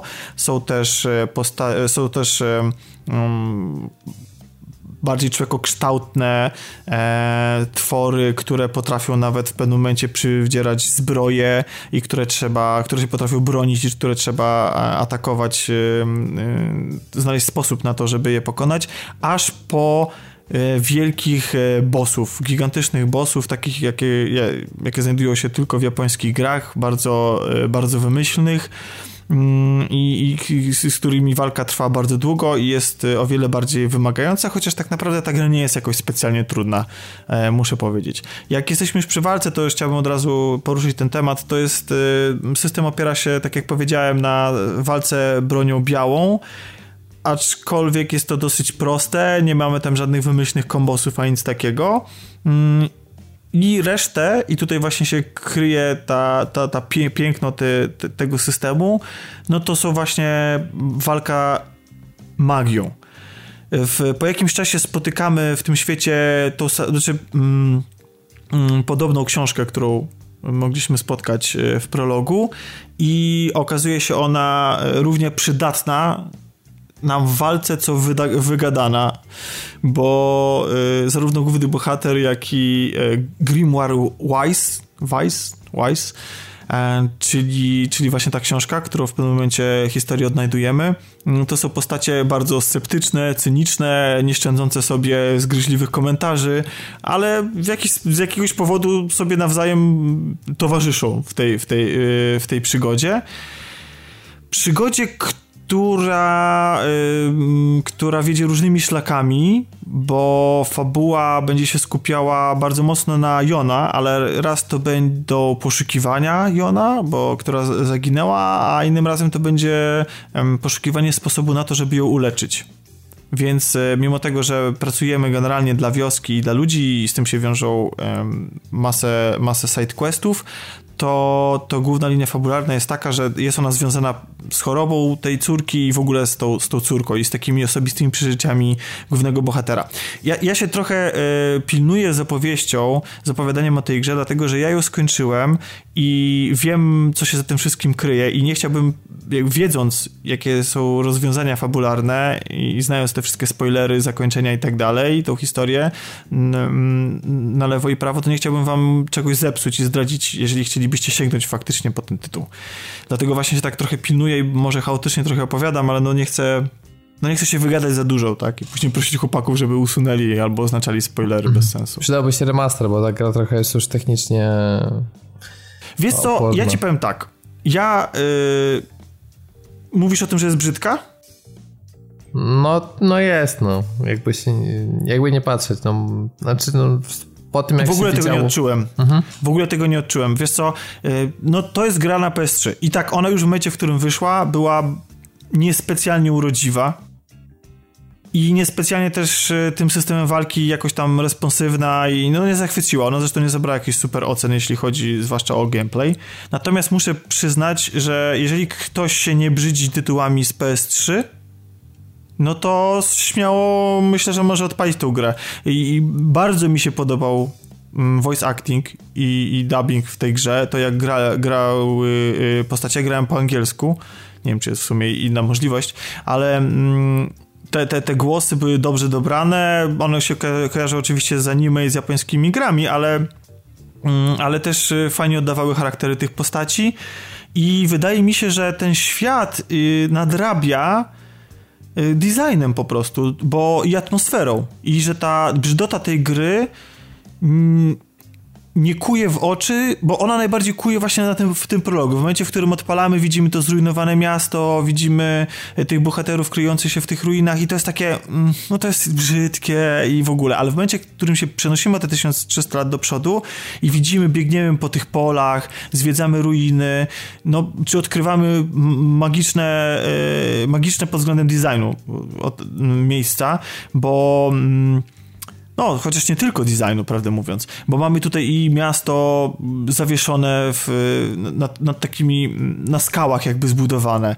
E, mamy, bo nasza osada jest taka w miarę normalna, tradycyjna, jedna ulica na krzyż, sklepy i, i biblioteka, w której mieści się, zdaje się, coś na kształt, nie wiem, ta, takiego... Ym, uciekło mi słowo, gdzie burmistrz siedzi? Eee, w tym Boże, Ratusz. teraz też w ratuszu. W ratuszu, tak. Bo w Ratuj, głowie mi się działo... e, S, ratuj ratuszem. Ratuj ratuszem. Nie, bo w głowie mi się działo City Hall. mi, mi się działo w głowie Powerpuff Girls i The City of Townsville w ogóle przez chwilę się zacząłem zastanawiać. Ojej. No więc, więc, więc ta nasza lokacja, z której startujemy i tam, gdzie się znajduje nasz dom, jest taka dosyć nudnawa, ale jak w miarę jak zwiedzamy ten świat, to odkrywamy naprawdę fajne miejscówki i jest fantastycznie wyglądające i zaprojektowane miasto, które można porównać do Wenecji, tylko tyle, że na pustyni. Wyobraźcie sobie Wenecję, tylko tyle, że na pustyni, gdzie się pływa gondolami po ruchomych piaskach fantastycznie to wygląda od strony designu i w ogóle cała ta rasa, którą tam spotykamy i ich zwyczaje, bo to jest bardzo fajna rasa, która mm, na wszystko ma 1500 y, 2900 y, mm, zasad i ona w ogóle strasznie strasznie taka restrykcyjnie podchodzi do pilnowania się tego, żeby postępować według prawa, według tego, że jakaś tam zasada pozwala na coś, a według jakiejś tam zasady e, jest coś innego i tak dalej. E, I, i, i mają twarze przesłonięte maskami i w ogóle jest mega, mega ciekawe to i e, bardzo fajne. Zwiedzamy, odwiedzamy też na przykład las. Zdaje się, że to jest las snów, on się tak nazywa, Dream Forest. I do niego jeszcze wrócę, bo to jest tak naprawdę magiczna lokacja i robi coś, co mnie niesamowicie ujęło, ale chciałbym jeszcze, bo strasznie skaczę z tą opowieścią o tej grze, chciałbym jeszcze wrócić do samej rozgrywki, do tego jak to, jak, jak, jak, jak to wygląda. Więc ten e, system walki, może tak, może po kolei, żeby to usystematyzować i zakończyć. System walki, jak powiedziałem, jest w miarę, w miarę prosty, mm, ale dający ogromną satysfakcję w momencie, kiedy korzystamy z tych możliwości Grimoire Wise'a, Mm, bo e, o, jego używamy czasami jak takiego karabinu w bullet hellach, tego typu grach. Znaczy, że zasypujemy wrogów po prostu gromadą kul bardzo szybko wystrzeliwanie. To są takie kule magiczne, on strzela po prostu takimi kulkami. Mamy e, ataki obszarowe, gdzie walimy pięścią na przykład. Mamy ataki lancą, taką niemalże e, średniowieczną, która jest formowana z magii i to jest w ogóle bardzo przydatny atak, bo co prawda on długo się ładuje, ale potrafi zasadzić naprawdę potężnego kopa i on się przydaje zwłaszcza w walkach z bossami gdzie musimy ich doprowadzać do takiego momentu, że oni tak jakby się odsłaniają i mamy kilka sekund na odpowiednio, jak odpowiednią ilość czasu na to, żeby wymierzyć im potężne ciosy, które pozwalają nam kontynuować walkę, bo im się wtedy ten, ten poziom po prostu paska zmniejsza. Mm, I mimo tego, że tej swojej prostoty ktoś może by uznać, że ona jest teraz taka drętwa i w ogóle, to ja uważam, że jest satysfakcjonująca. To jest y, mm, system rozwoju postaci, jest oparty, no bo to jest takie niby mm, action RPG, ja tego RPG tam za bardzo nie odczułem. Jest masa broni do znalezienia. Tabuny tych broni są dalekiego, takiego dłuższego zasięgu, ale powolne, są, są szybsze, i, ale lżejsze. Mm, I, i one, y, i, i je, ich jest masę do odnalezienia y, i też do wzmocnienia i możemy wzmacniać swoje czary słowami, które tak jakby znajdujemy. Te słowa tak jakby są powiedzmy wpisywane tak do e, tego naszego towarzysza książkowego. I, i, i, i, dzięki temu jakby wzmacniamy i, tam możemy o kilka procent podnieść skuteczność, czy ataki zadawane, określ, tam, ataki powodujące osłabi, yy, zatrucie przeciwnika, czy coś takiego, tak? Ale prawdę mówiąc, to ja powiem szczerze, że ja nie odczułem takiej specjalnej potrzeby gmerania w tym systemie nie wiem, mo, może, może gdybym yy, jeszcze bardziej się wgryzł w tą grę, do czego też później powiem, dlaczego tak się nie stało, to, to może bym się wtedy zaczął tym przejmować, ale tak naprawdę to, to po prostu to było i fajnie było sobie tam poklikać i zwiększyć trochę odrobinę moc swojego, swojej postaci, ale to nie było tak, że fani RPG i grzebania w statystykach tam się będą mogli zatracić, bo tak wcale nie będzie. Mi to nie przeszkadza, bo ja prawdę mówiąc wolę się skupiać na samej akcji i manualnym pokonywaniu wrogów niż y, dodawaniu sobie plus 5 do czegoś tam i szukaniu jakiegoś y, napierśnika, który mi doda odporność na jakąś tam na ogień czy coś takiego. I powiem, powiem prawdę mówiąc w grach akcji to mnie y, denerwuje po prostu wciskanie wszędzie na siłę tych elementów rozwoju postaci, bo to jest dla mnie takie tanie wywoływanie w graczu poczucia mm, progresu, prawda? Mhm. Tak, no więc to tyle jeśli chodzi o, o, sam system walki, pewnie jeszcze do niego wrócę, jak mi się coś przypomni, natomiast y, chciałem powiedzieć, jak jest gra skonstruowana. Ona mi przypomina konstrukcję trochę Zeld i może dlatego właśnie mi się to spodobało. To znaczy, to jest tak, że do dyspozycji dostajemy świat, który jest podzielony na huby i pomiędzy nimi następują ekrany ładowania. Swoją drogą przesympatyczne, kiedy oglądamy Jona, taką miniaturową Jona za pomocą grafiki przedstawionej, takiej dwuwymiarowej, która jest animowana i która potrafi do nas na przykład zamachać. To jest super się na te ekrany ładowania patrzy. Mm, więc to nie jest tak, że dostajemy jakiś otwarty świat, jeden wielki i to mi się bardzo podobało, dlatego że te huby i ja tam się nie mogłem zgubić. Wiedziałem zawsze, mimo tego, że ta mapa nie jest za, za bardzo przystępna, którą mamy do dyspozycji, zawsze wiedziałem, w którą stronę iść. E, wszystko to było dla mnie czytelne, e, pozwalało mi ogarniać to i ja się przede wszystkim nie nudziłem podróżując przez ten świat. Coś, co co w automacie właśnie mnie odrzuciło. Przez, na początku po prostu się biega po tych ruinach, to wszystko wygląda tak samo i to jest takie, no nie, dla mnie to było nieangażujące, tutaj tego nie ma. Tu jest taka, to jest tak jakby wyprana z tych wszystkich zapychaczy gra, do, dostarczona w takiej formie, którą ja bardzo lubię. Plus do tego właśnie mamy te, takie zeldowe podróżowanie po rozmaitych krainach i tak jak w Zeldach mamy zwykle jakąś tam krainę ognia, lodu i tak dalej, to tutaj mamy po prostu te, te lokacje, o których e, wspomniałem. Mhm. I to mi się, i, i, dla mnie to było bardzo fajne.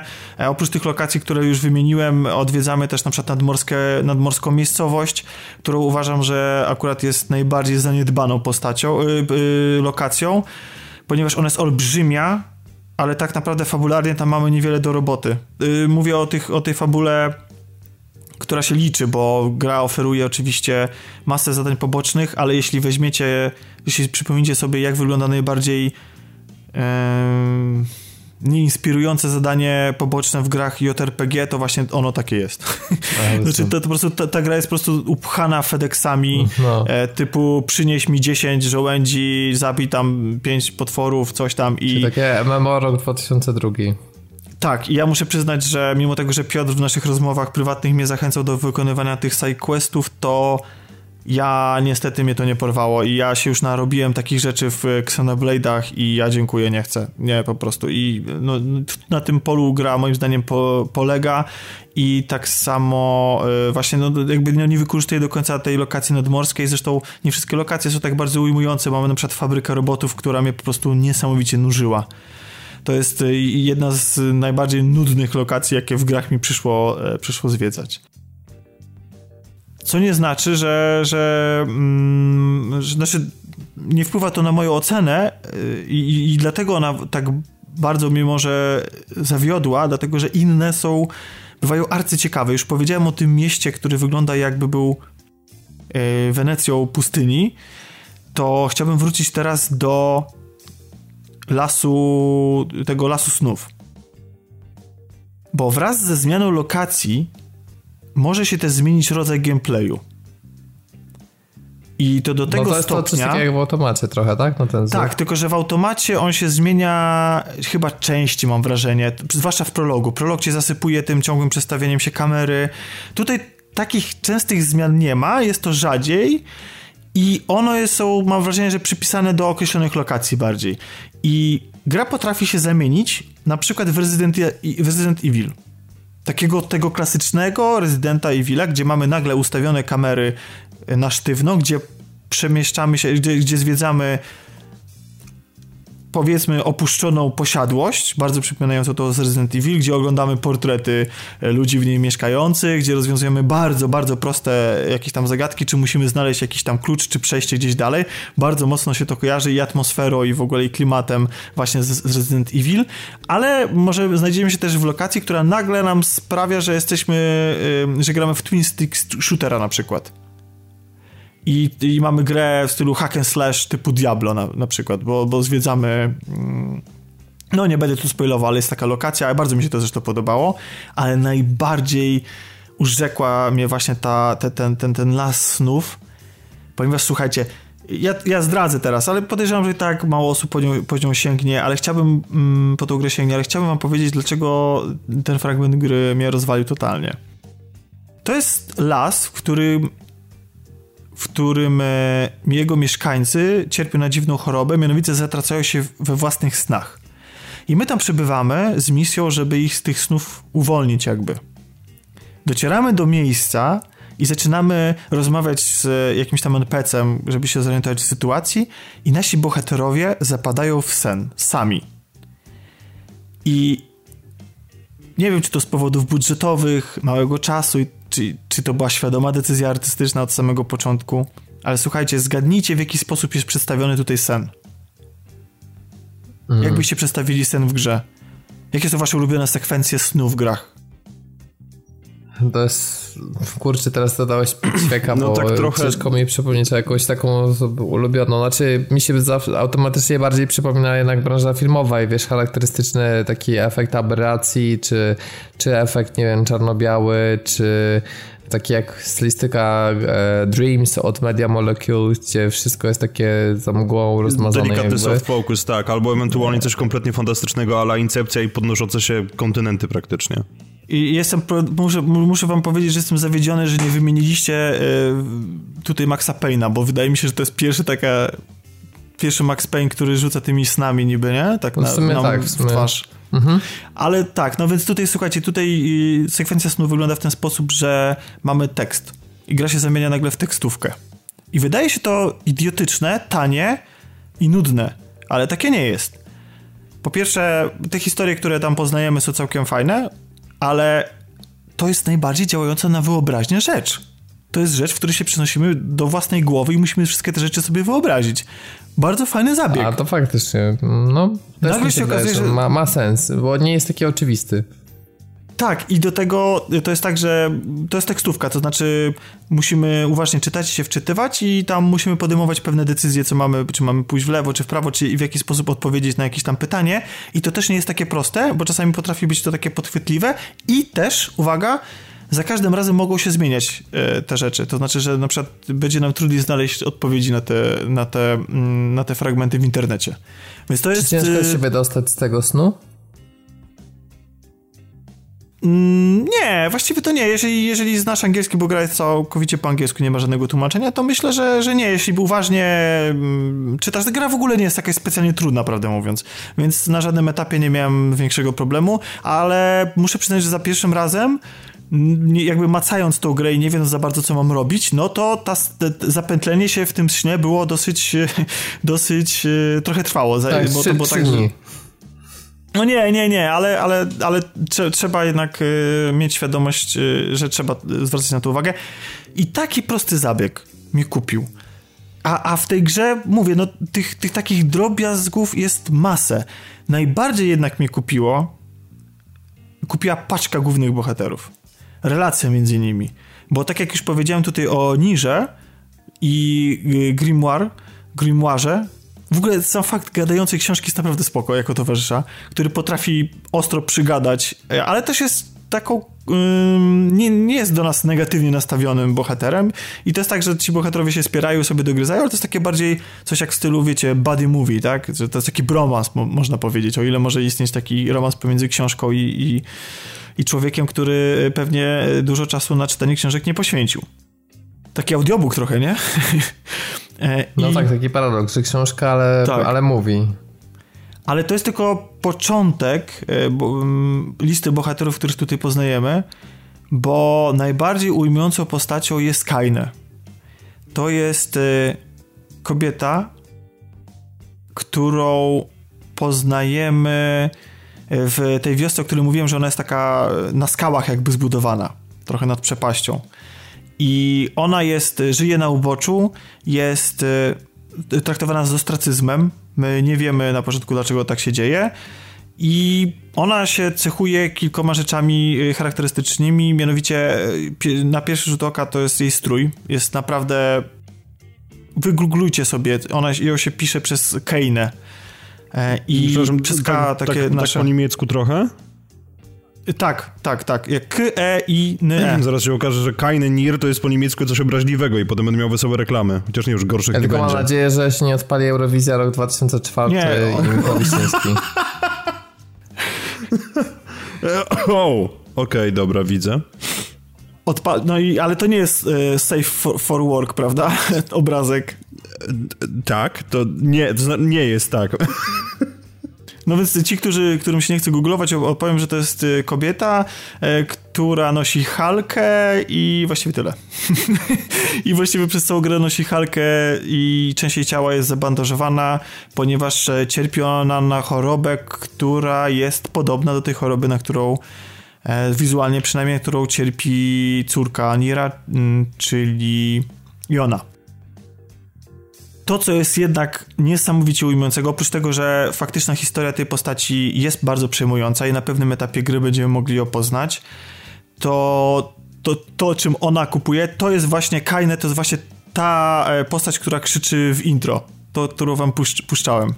Więc i liczba bluzgów i to, w jaki sposób ona podchodzi do rozwiązywania problemów i kontaktu z ludźmi, to sobie możecie wyobrazić, jaka to jest postać. To właśnie, to właśnie jest dokładnie taka, jak, jak, jak, jak, jak słyszeliście. Więc e, rzuca na lewo i prawo wulgaryzmami, ona się jest e, bardzo waleczna w boju, nie odpuszcza, przechodzi od razu do ataku, często nam ratuje tyłek, mm, ale też no, jest y, postacią, która stroni od ludzi. Woli na przykład nocować poza miastem. Nie chce być, nie, nie chce wchodzić do miasta, i zresztą relacja tych bohaterów y, z miastem głównego bohatera też jest jakimś tam wątkiem i to nie jest zbyt optymistyczny wątek.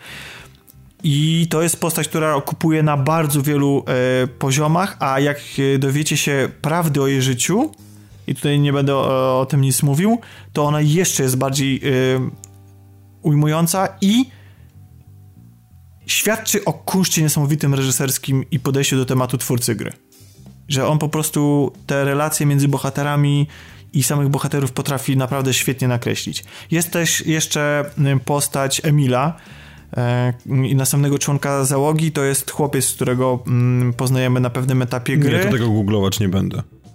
Nie, nie, nie, nie. nie, spokojnie, on jest bezpieczny. Czy ja jeszcze telefonu nie odłożyłem, więc jakby i tak słucham tak w połowie, ale... R- Rozumiem. No on jest, on jest, on jest bez, bezpieczny do googlowania. Jego, mm, kiedy go poznajemy, jest y, osobą cierpiącą na e, chorobę, która no to on po prostu nie może jakby to, na chorobę bazyliszka, opowiedzmy, tak? Czyli jak spojrzy na ciebie, to cię zamieni w kamień. Taką miał bazyliszek chorobę, nie?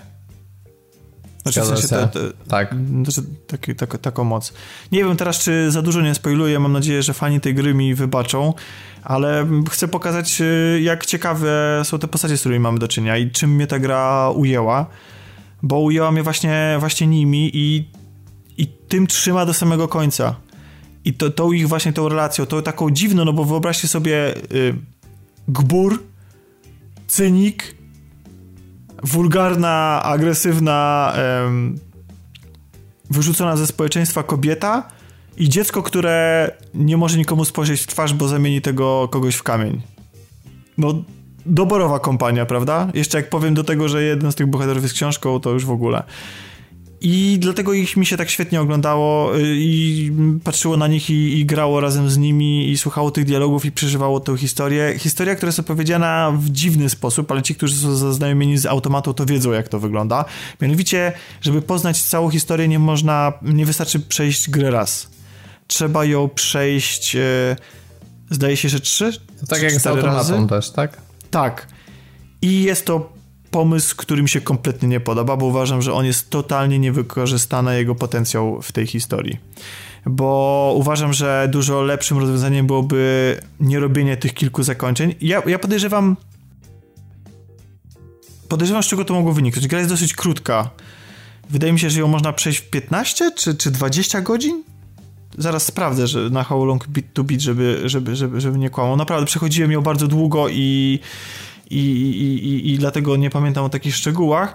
Natomiast ym, yy, po przejściu jednokrotnym finał jest taki, że mówicie what the fuck i nic więcej. I coś tam się kończy, ale tak naprawdę i pewne rzeczy są wam wytłumaczone, ale tak naprawdę macie więcej pytań niż odpowiedzi i pragniecie dowiedzieć się więcej. Jeżeli nie chcecie szukać tego w Google'ach i oglądać tego na YouTubie, to zagracie jeszcze raz, bo drugie przejście gry jest odrobinę inne. Znaczy, po pierwsze, ono się nie musimy przechodzić całej gry, tylko od pewnego momentu, e, takiego powiedzmy twistu fabularnego, bardzo znaczącego w życiu tych bohaterów. I, i więc, więc, więc przechodzimy powiedzmy drugi raz połowę gry, ale, e, ale też e, dowiadujemy się dużo więcej informacji. Na przykład, jeżeli mamy starcie jakimś z, jakimś bossem, to widzimy, jak te, to starcie wyglądało e, z perspektywy tego bossa na przykład. Dowiadujemy się trochę więcej o jakimś takim backgroundzie, o, o trochę więcej o tych cieniach i, i ich naturze i tak dalej. I to są rzeczy, które z jednej strony są fajne, że się o nich dowiadujemy, bo to jest po prostu kilka filmików więcej, ale z drugiej strony uważam, że nie trzeba było do tego robić tej mechaniki przechodzenia gry wielokrotnie bo oprócz tego robimy dokładnie to samo. Poza tym ja miałem wrażenie, że drugim razem gra się przechodziła niemalże sama, bo mi dużo łatwiej przechodzić grę niż za pierwszym razem.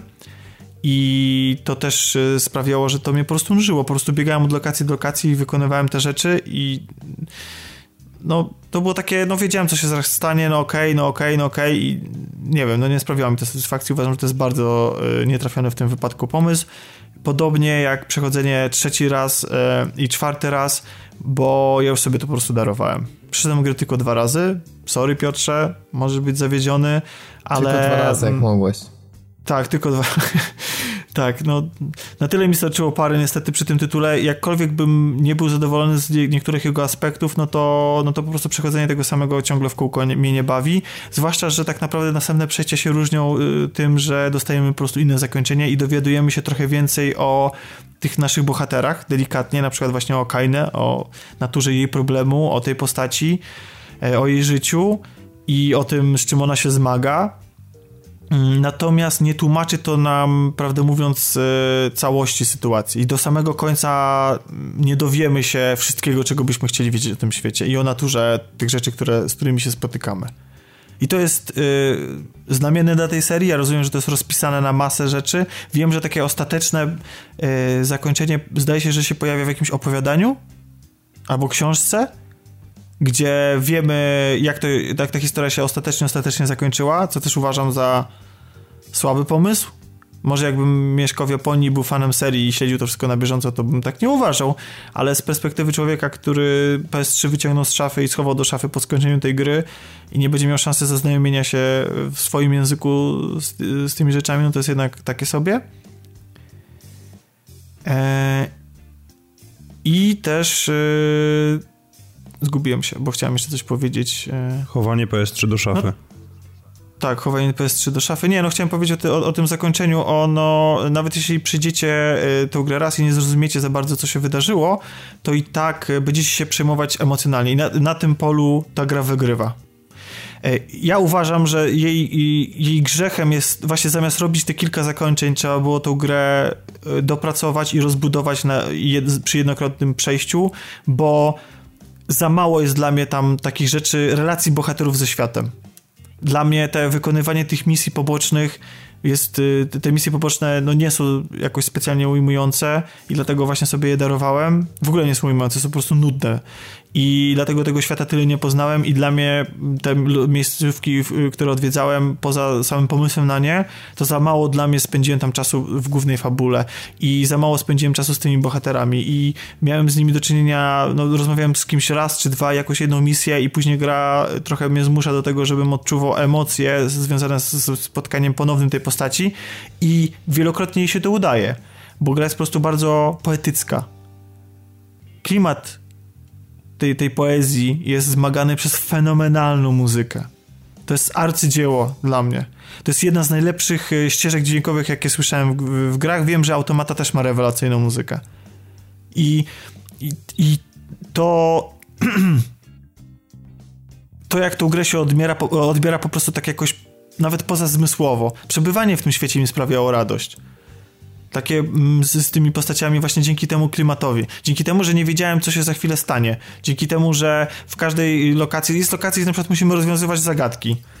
A za chwilę po prostu musimy się przedzierać przez jakieś tabuny robotów e, sterowanych przez e, sztuczną inteligencję. I, to, i, i zmienność tej rozgrywki i ten dynamizm, z jakim to się dzieje, bardzo mi się to podobało i wynagradzało mi wszystkie negatywne rzeczy, jakie spotkałem w tej grze. I powiem szczerze, gra mnie zachęciła do tego, żeby sięgnąć po automatę.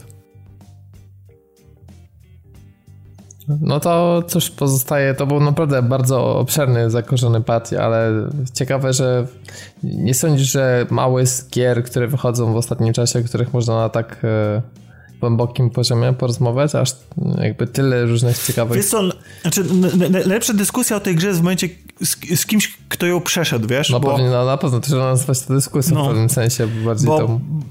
Bo po prostu, bo to, bo to jest mm, zdradzanie jej y, niuansów i nawet to, jak ja wam tutaj spoilowałem o tych lokacjach, no to jest, tak jakby odzierają was trochę z tej przyjemności, jeśli zdecydujecie się po nią sięgnąć. Zestarzała się ta gra mechanicznie. Mi to za bardzo nie przeszkadzało. No, grałem w nią i przeżywałem tą przygodę.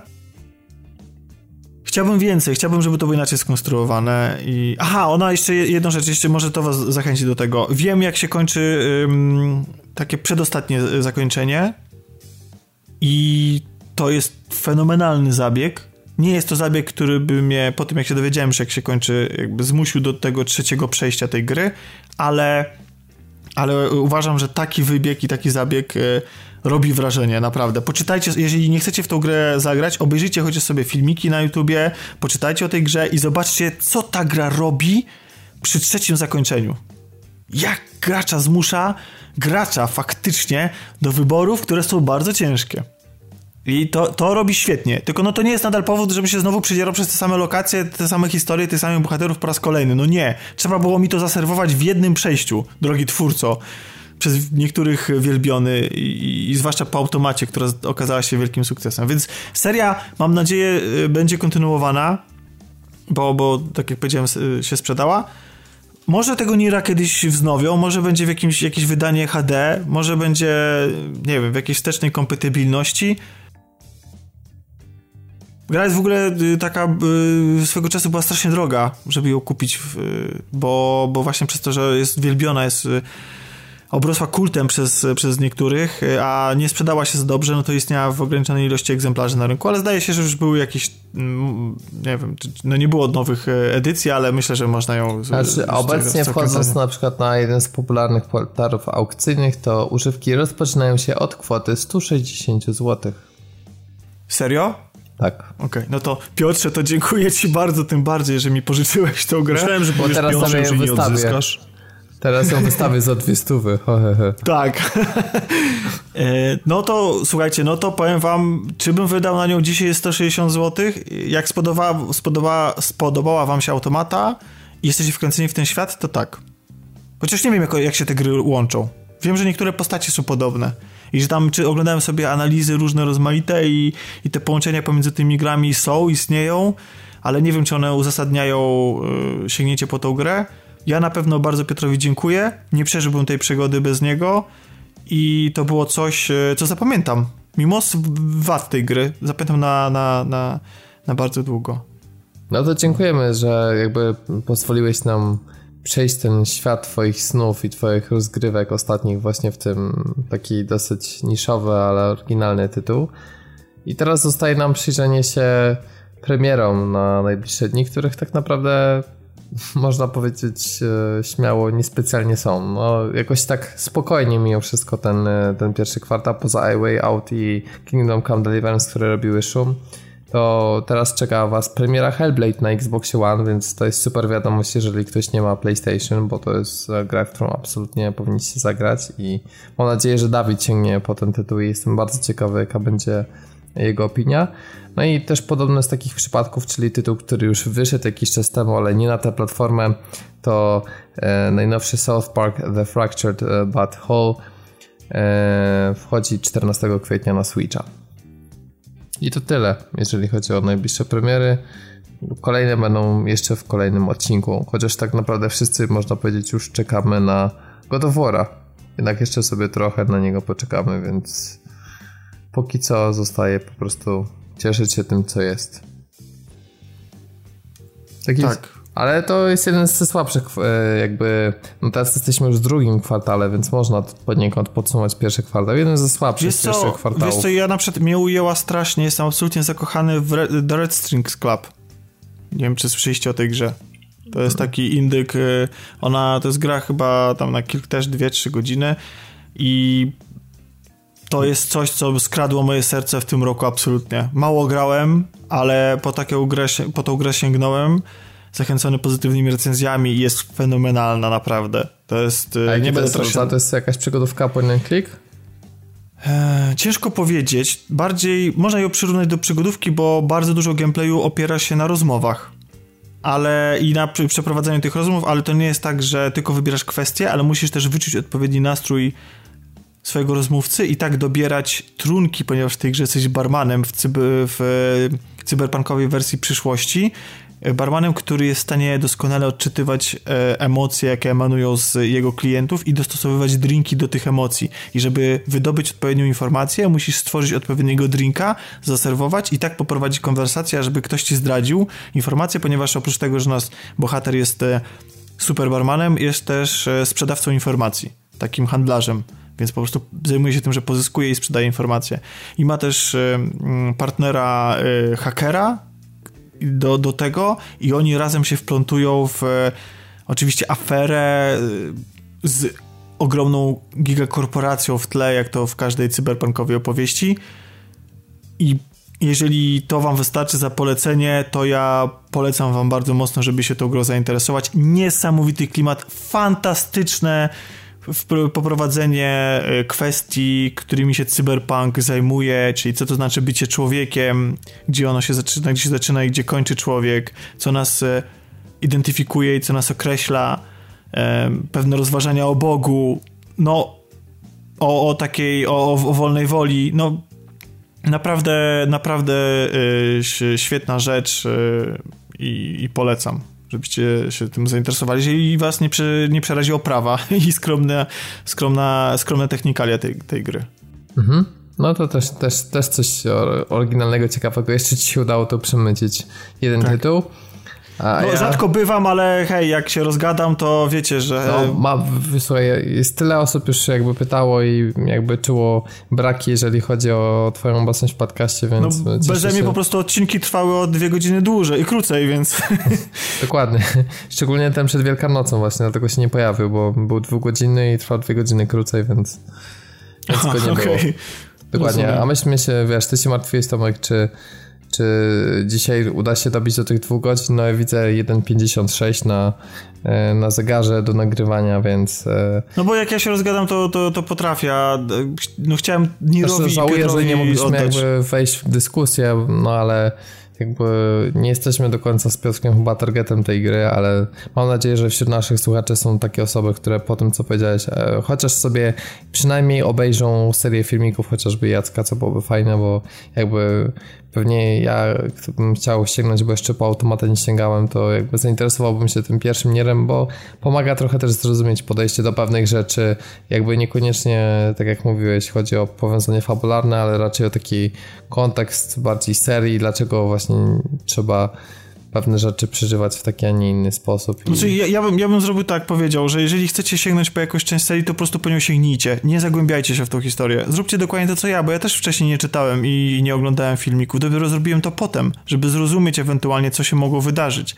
Naprawdę, to jest, nie, nie bądźcie przerażeni tym, co ja powiedziałem o skomplikowaniu, skomplikowanym tle fabularnym tej serii zależności, bo to jest tak, że grając w tą grę tego się tak naprawdę nie odczuwa. To dopiero jak ją przejdziesz, to masz 1500 pytań i chciałbyś się dowiedzieć więcej e, i szukać tych. I to jest też tak, że to nie jest tak, że to jest jakaś super mega bezpośrednia kontynuacja, tylko to, co się dzieje w Nirze, to są konsekwencje jednego z wielu zakończeń poprzedniej serii i to nie, chyba nie do końca traktowanego kanonicznie i w ogóle, także to, to jest takie, wiecie, po prostu jeżeli chcecie sięgnąć po jakiegoś Nira, to bierzcie i sięgnijcie po, po Nira, bo będzie to na pewno emocjonalna i mistyczna wręcz jazda. I to zarówno y, od automaty się odbiłem, ale tyle ile ją poznałem, to jestem przekonany, że ta gra jest dokładnie, że jest bardzo podobna do tego, co oferuje Nir, o którym opowiadałem.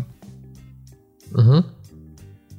Okej, okay, no to fajnie. E, już chyba więcej nie ma co dodawać. Ja zapraszam Ja mam jeszcze jedną rzecz, ale jak już skończymy, to nie wyłączaj, nie wyłączaj nagrywania, bo jeszcze jedną rzecz chcę. Dobrze, to ja póki nie wyłączam nagrywania, to zapraszam was na patv.pl, na naszego Facebooka, na naszą grupę, która stale rośnie w siłę e, oraz e, także, jeżeli chcecie nas wesprzeć datkiem drobniejszym e, lub większym, to Jesteśmy także na Patronite i przy okazji udało nam się wreszcie naprawić nasz e, sidebar na stronie, więc e, elementy pewne takie jak chociażby właśnie ten widget nie są już poukrywane. Przypominam też o nowej sądzie i jeżeli pytacie się co ze zmianami, nad którymi pracujemy, no to pracujemy. Tyle mogę na razie powiedzieć.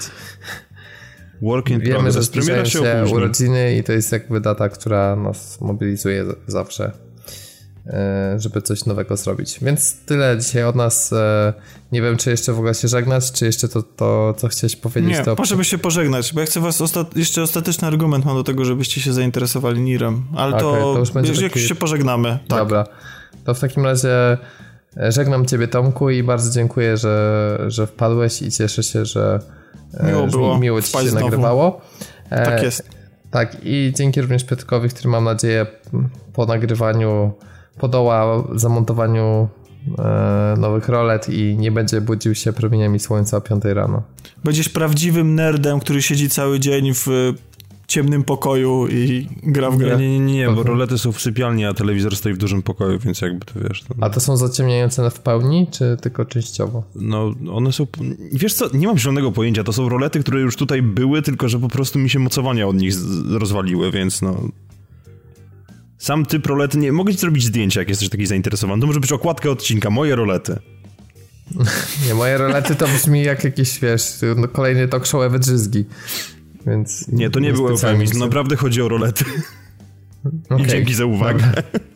Dzięki za uwagę, trzymajcie się i do usłyszenia za tydzień. A teraz jeszcze czas na postscriptum. Postscriptum, posłuchajcie tego.